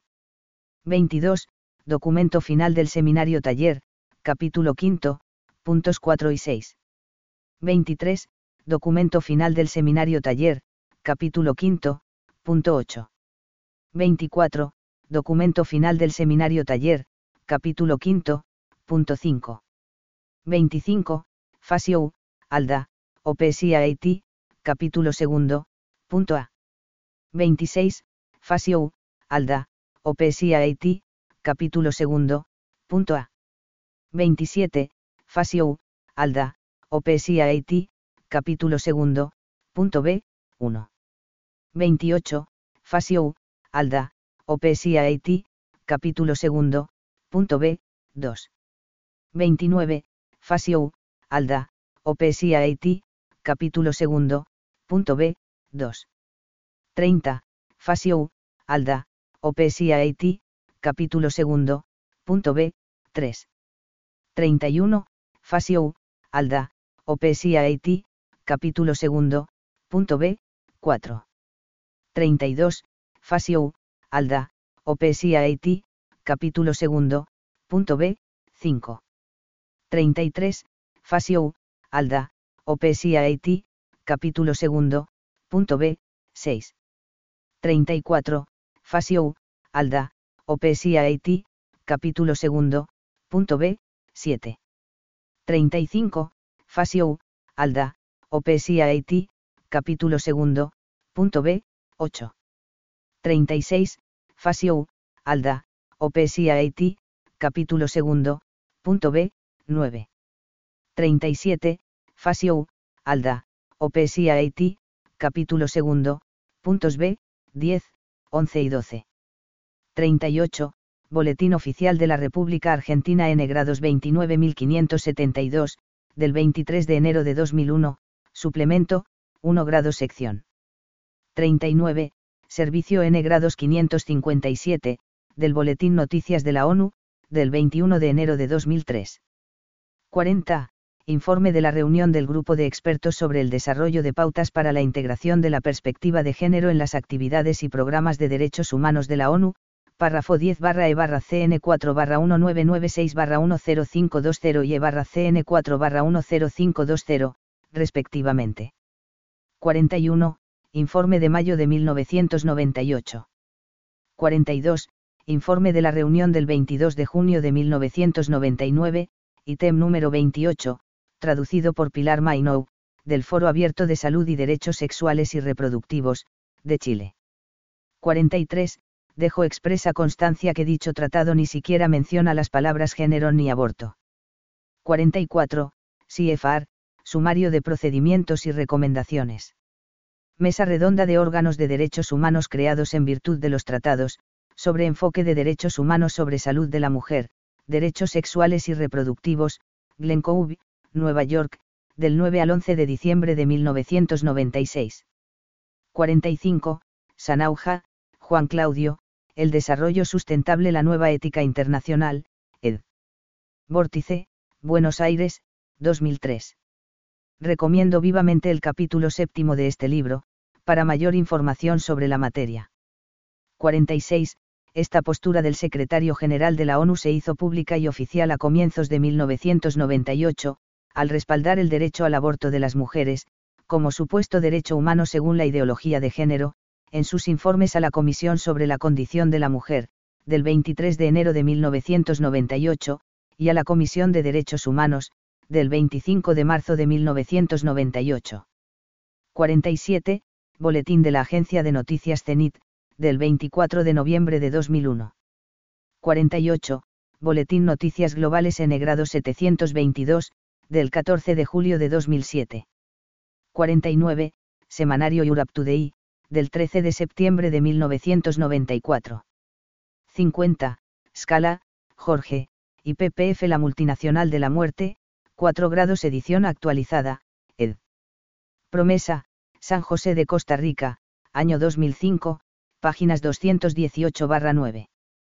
51, Boletín de la Agencia ACI Digital, Perú, septiembre de 2002. 52, Choyans, Michelle, La cara oculta de la ONU, ed. Diana, México, 2002, página 59. 53, Choyans, Michelle, OPS y Haití, páginas 142 y 14 3/4.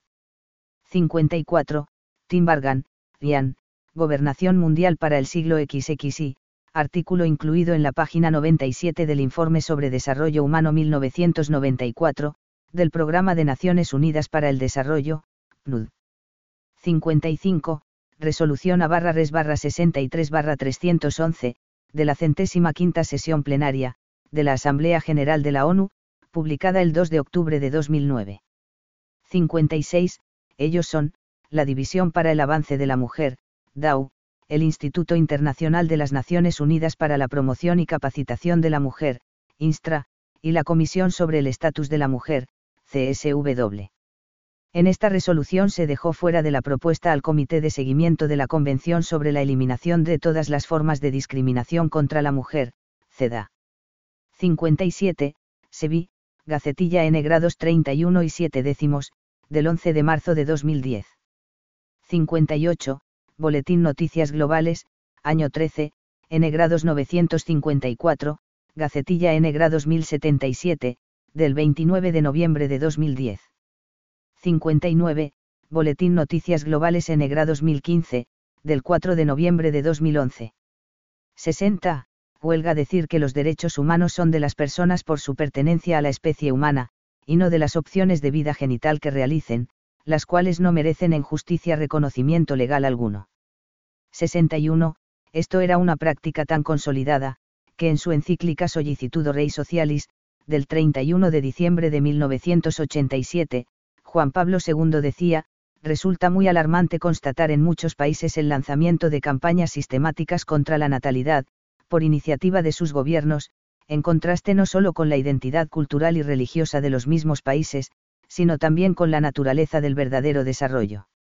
Sucede a menudo que tales campañas son debidas a presiones y están financiadas por capitales provenientes del extranjero y, en algún caso, están subordinadas a las mismas y a la asistencia económico-financiera. 62. Banco Mundial, Cuestiones de Género en Argentina. Una relación particular, año 1999. 63. Banco Mundial, Proceso consultivo sobre el CAS. Estrategia de asistencia país, año 1999. 64. Banco Mundial, Cuestiones, ya citado. 65. Banco Mundial, Cuestiones, ya citado. 66. Banco Mundial, Cuestiones, ya citado. 67. Banco Mundial, Cuestiones, ya citado. 68. Banco Mundial, La salud en Argentina. Un sistema de salud avanzado, año 1999. 69. Banco Mundial, La salud, ya citado. 70. Montserrat, Los temas transversales, 1993. 71. Baande, Gloria, De la teoría a la acción, reflexiones sobre la implementación de una política de igualdad de oportunidades para la mujer en América Latina, página 18. 72, Baande, Gloria, De la teoría a la acción, página 20. 73, Priom, versión preliminar del documento Propuestas para integrar los aportes de los estudios de la mujer a los contenidos básicos curriculares, página 20. 74, Informe citado, páginas 5 y medio, basado en Malajovich, Ana, Novedades educativas, número 45, página 29. 75, Cable de la Agencia de Noticias Estatal TELAM, del 1 de abril de 2011. 76, Boletín Noticias Globales, año 14, número 968, agosto de 2011. Gacetilla N. grados 1091. Buenos Aires, 27 de febrero de 2011.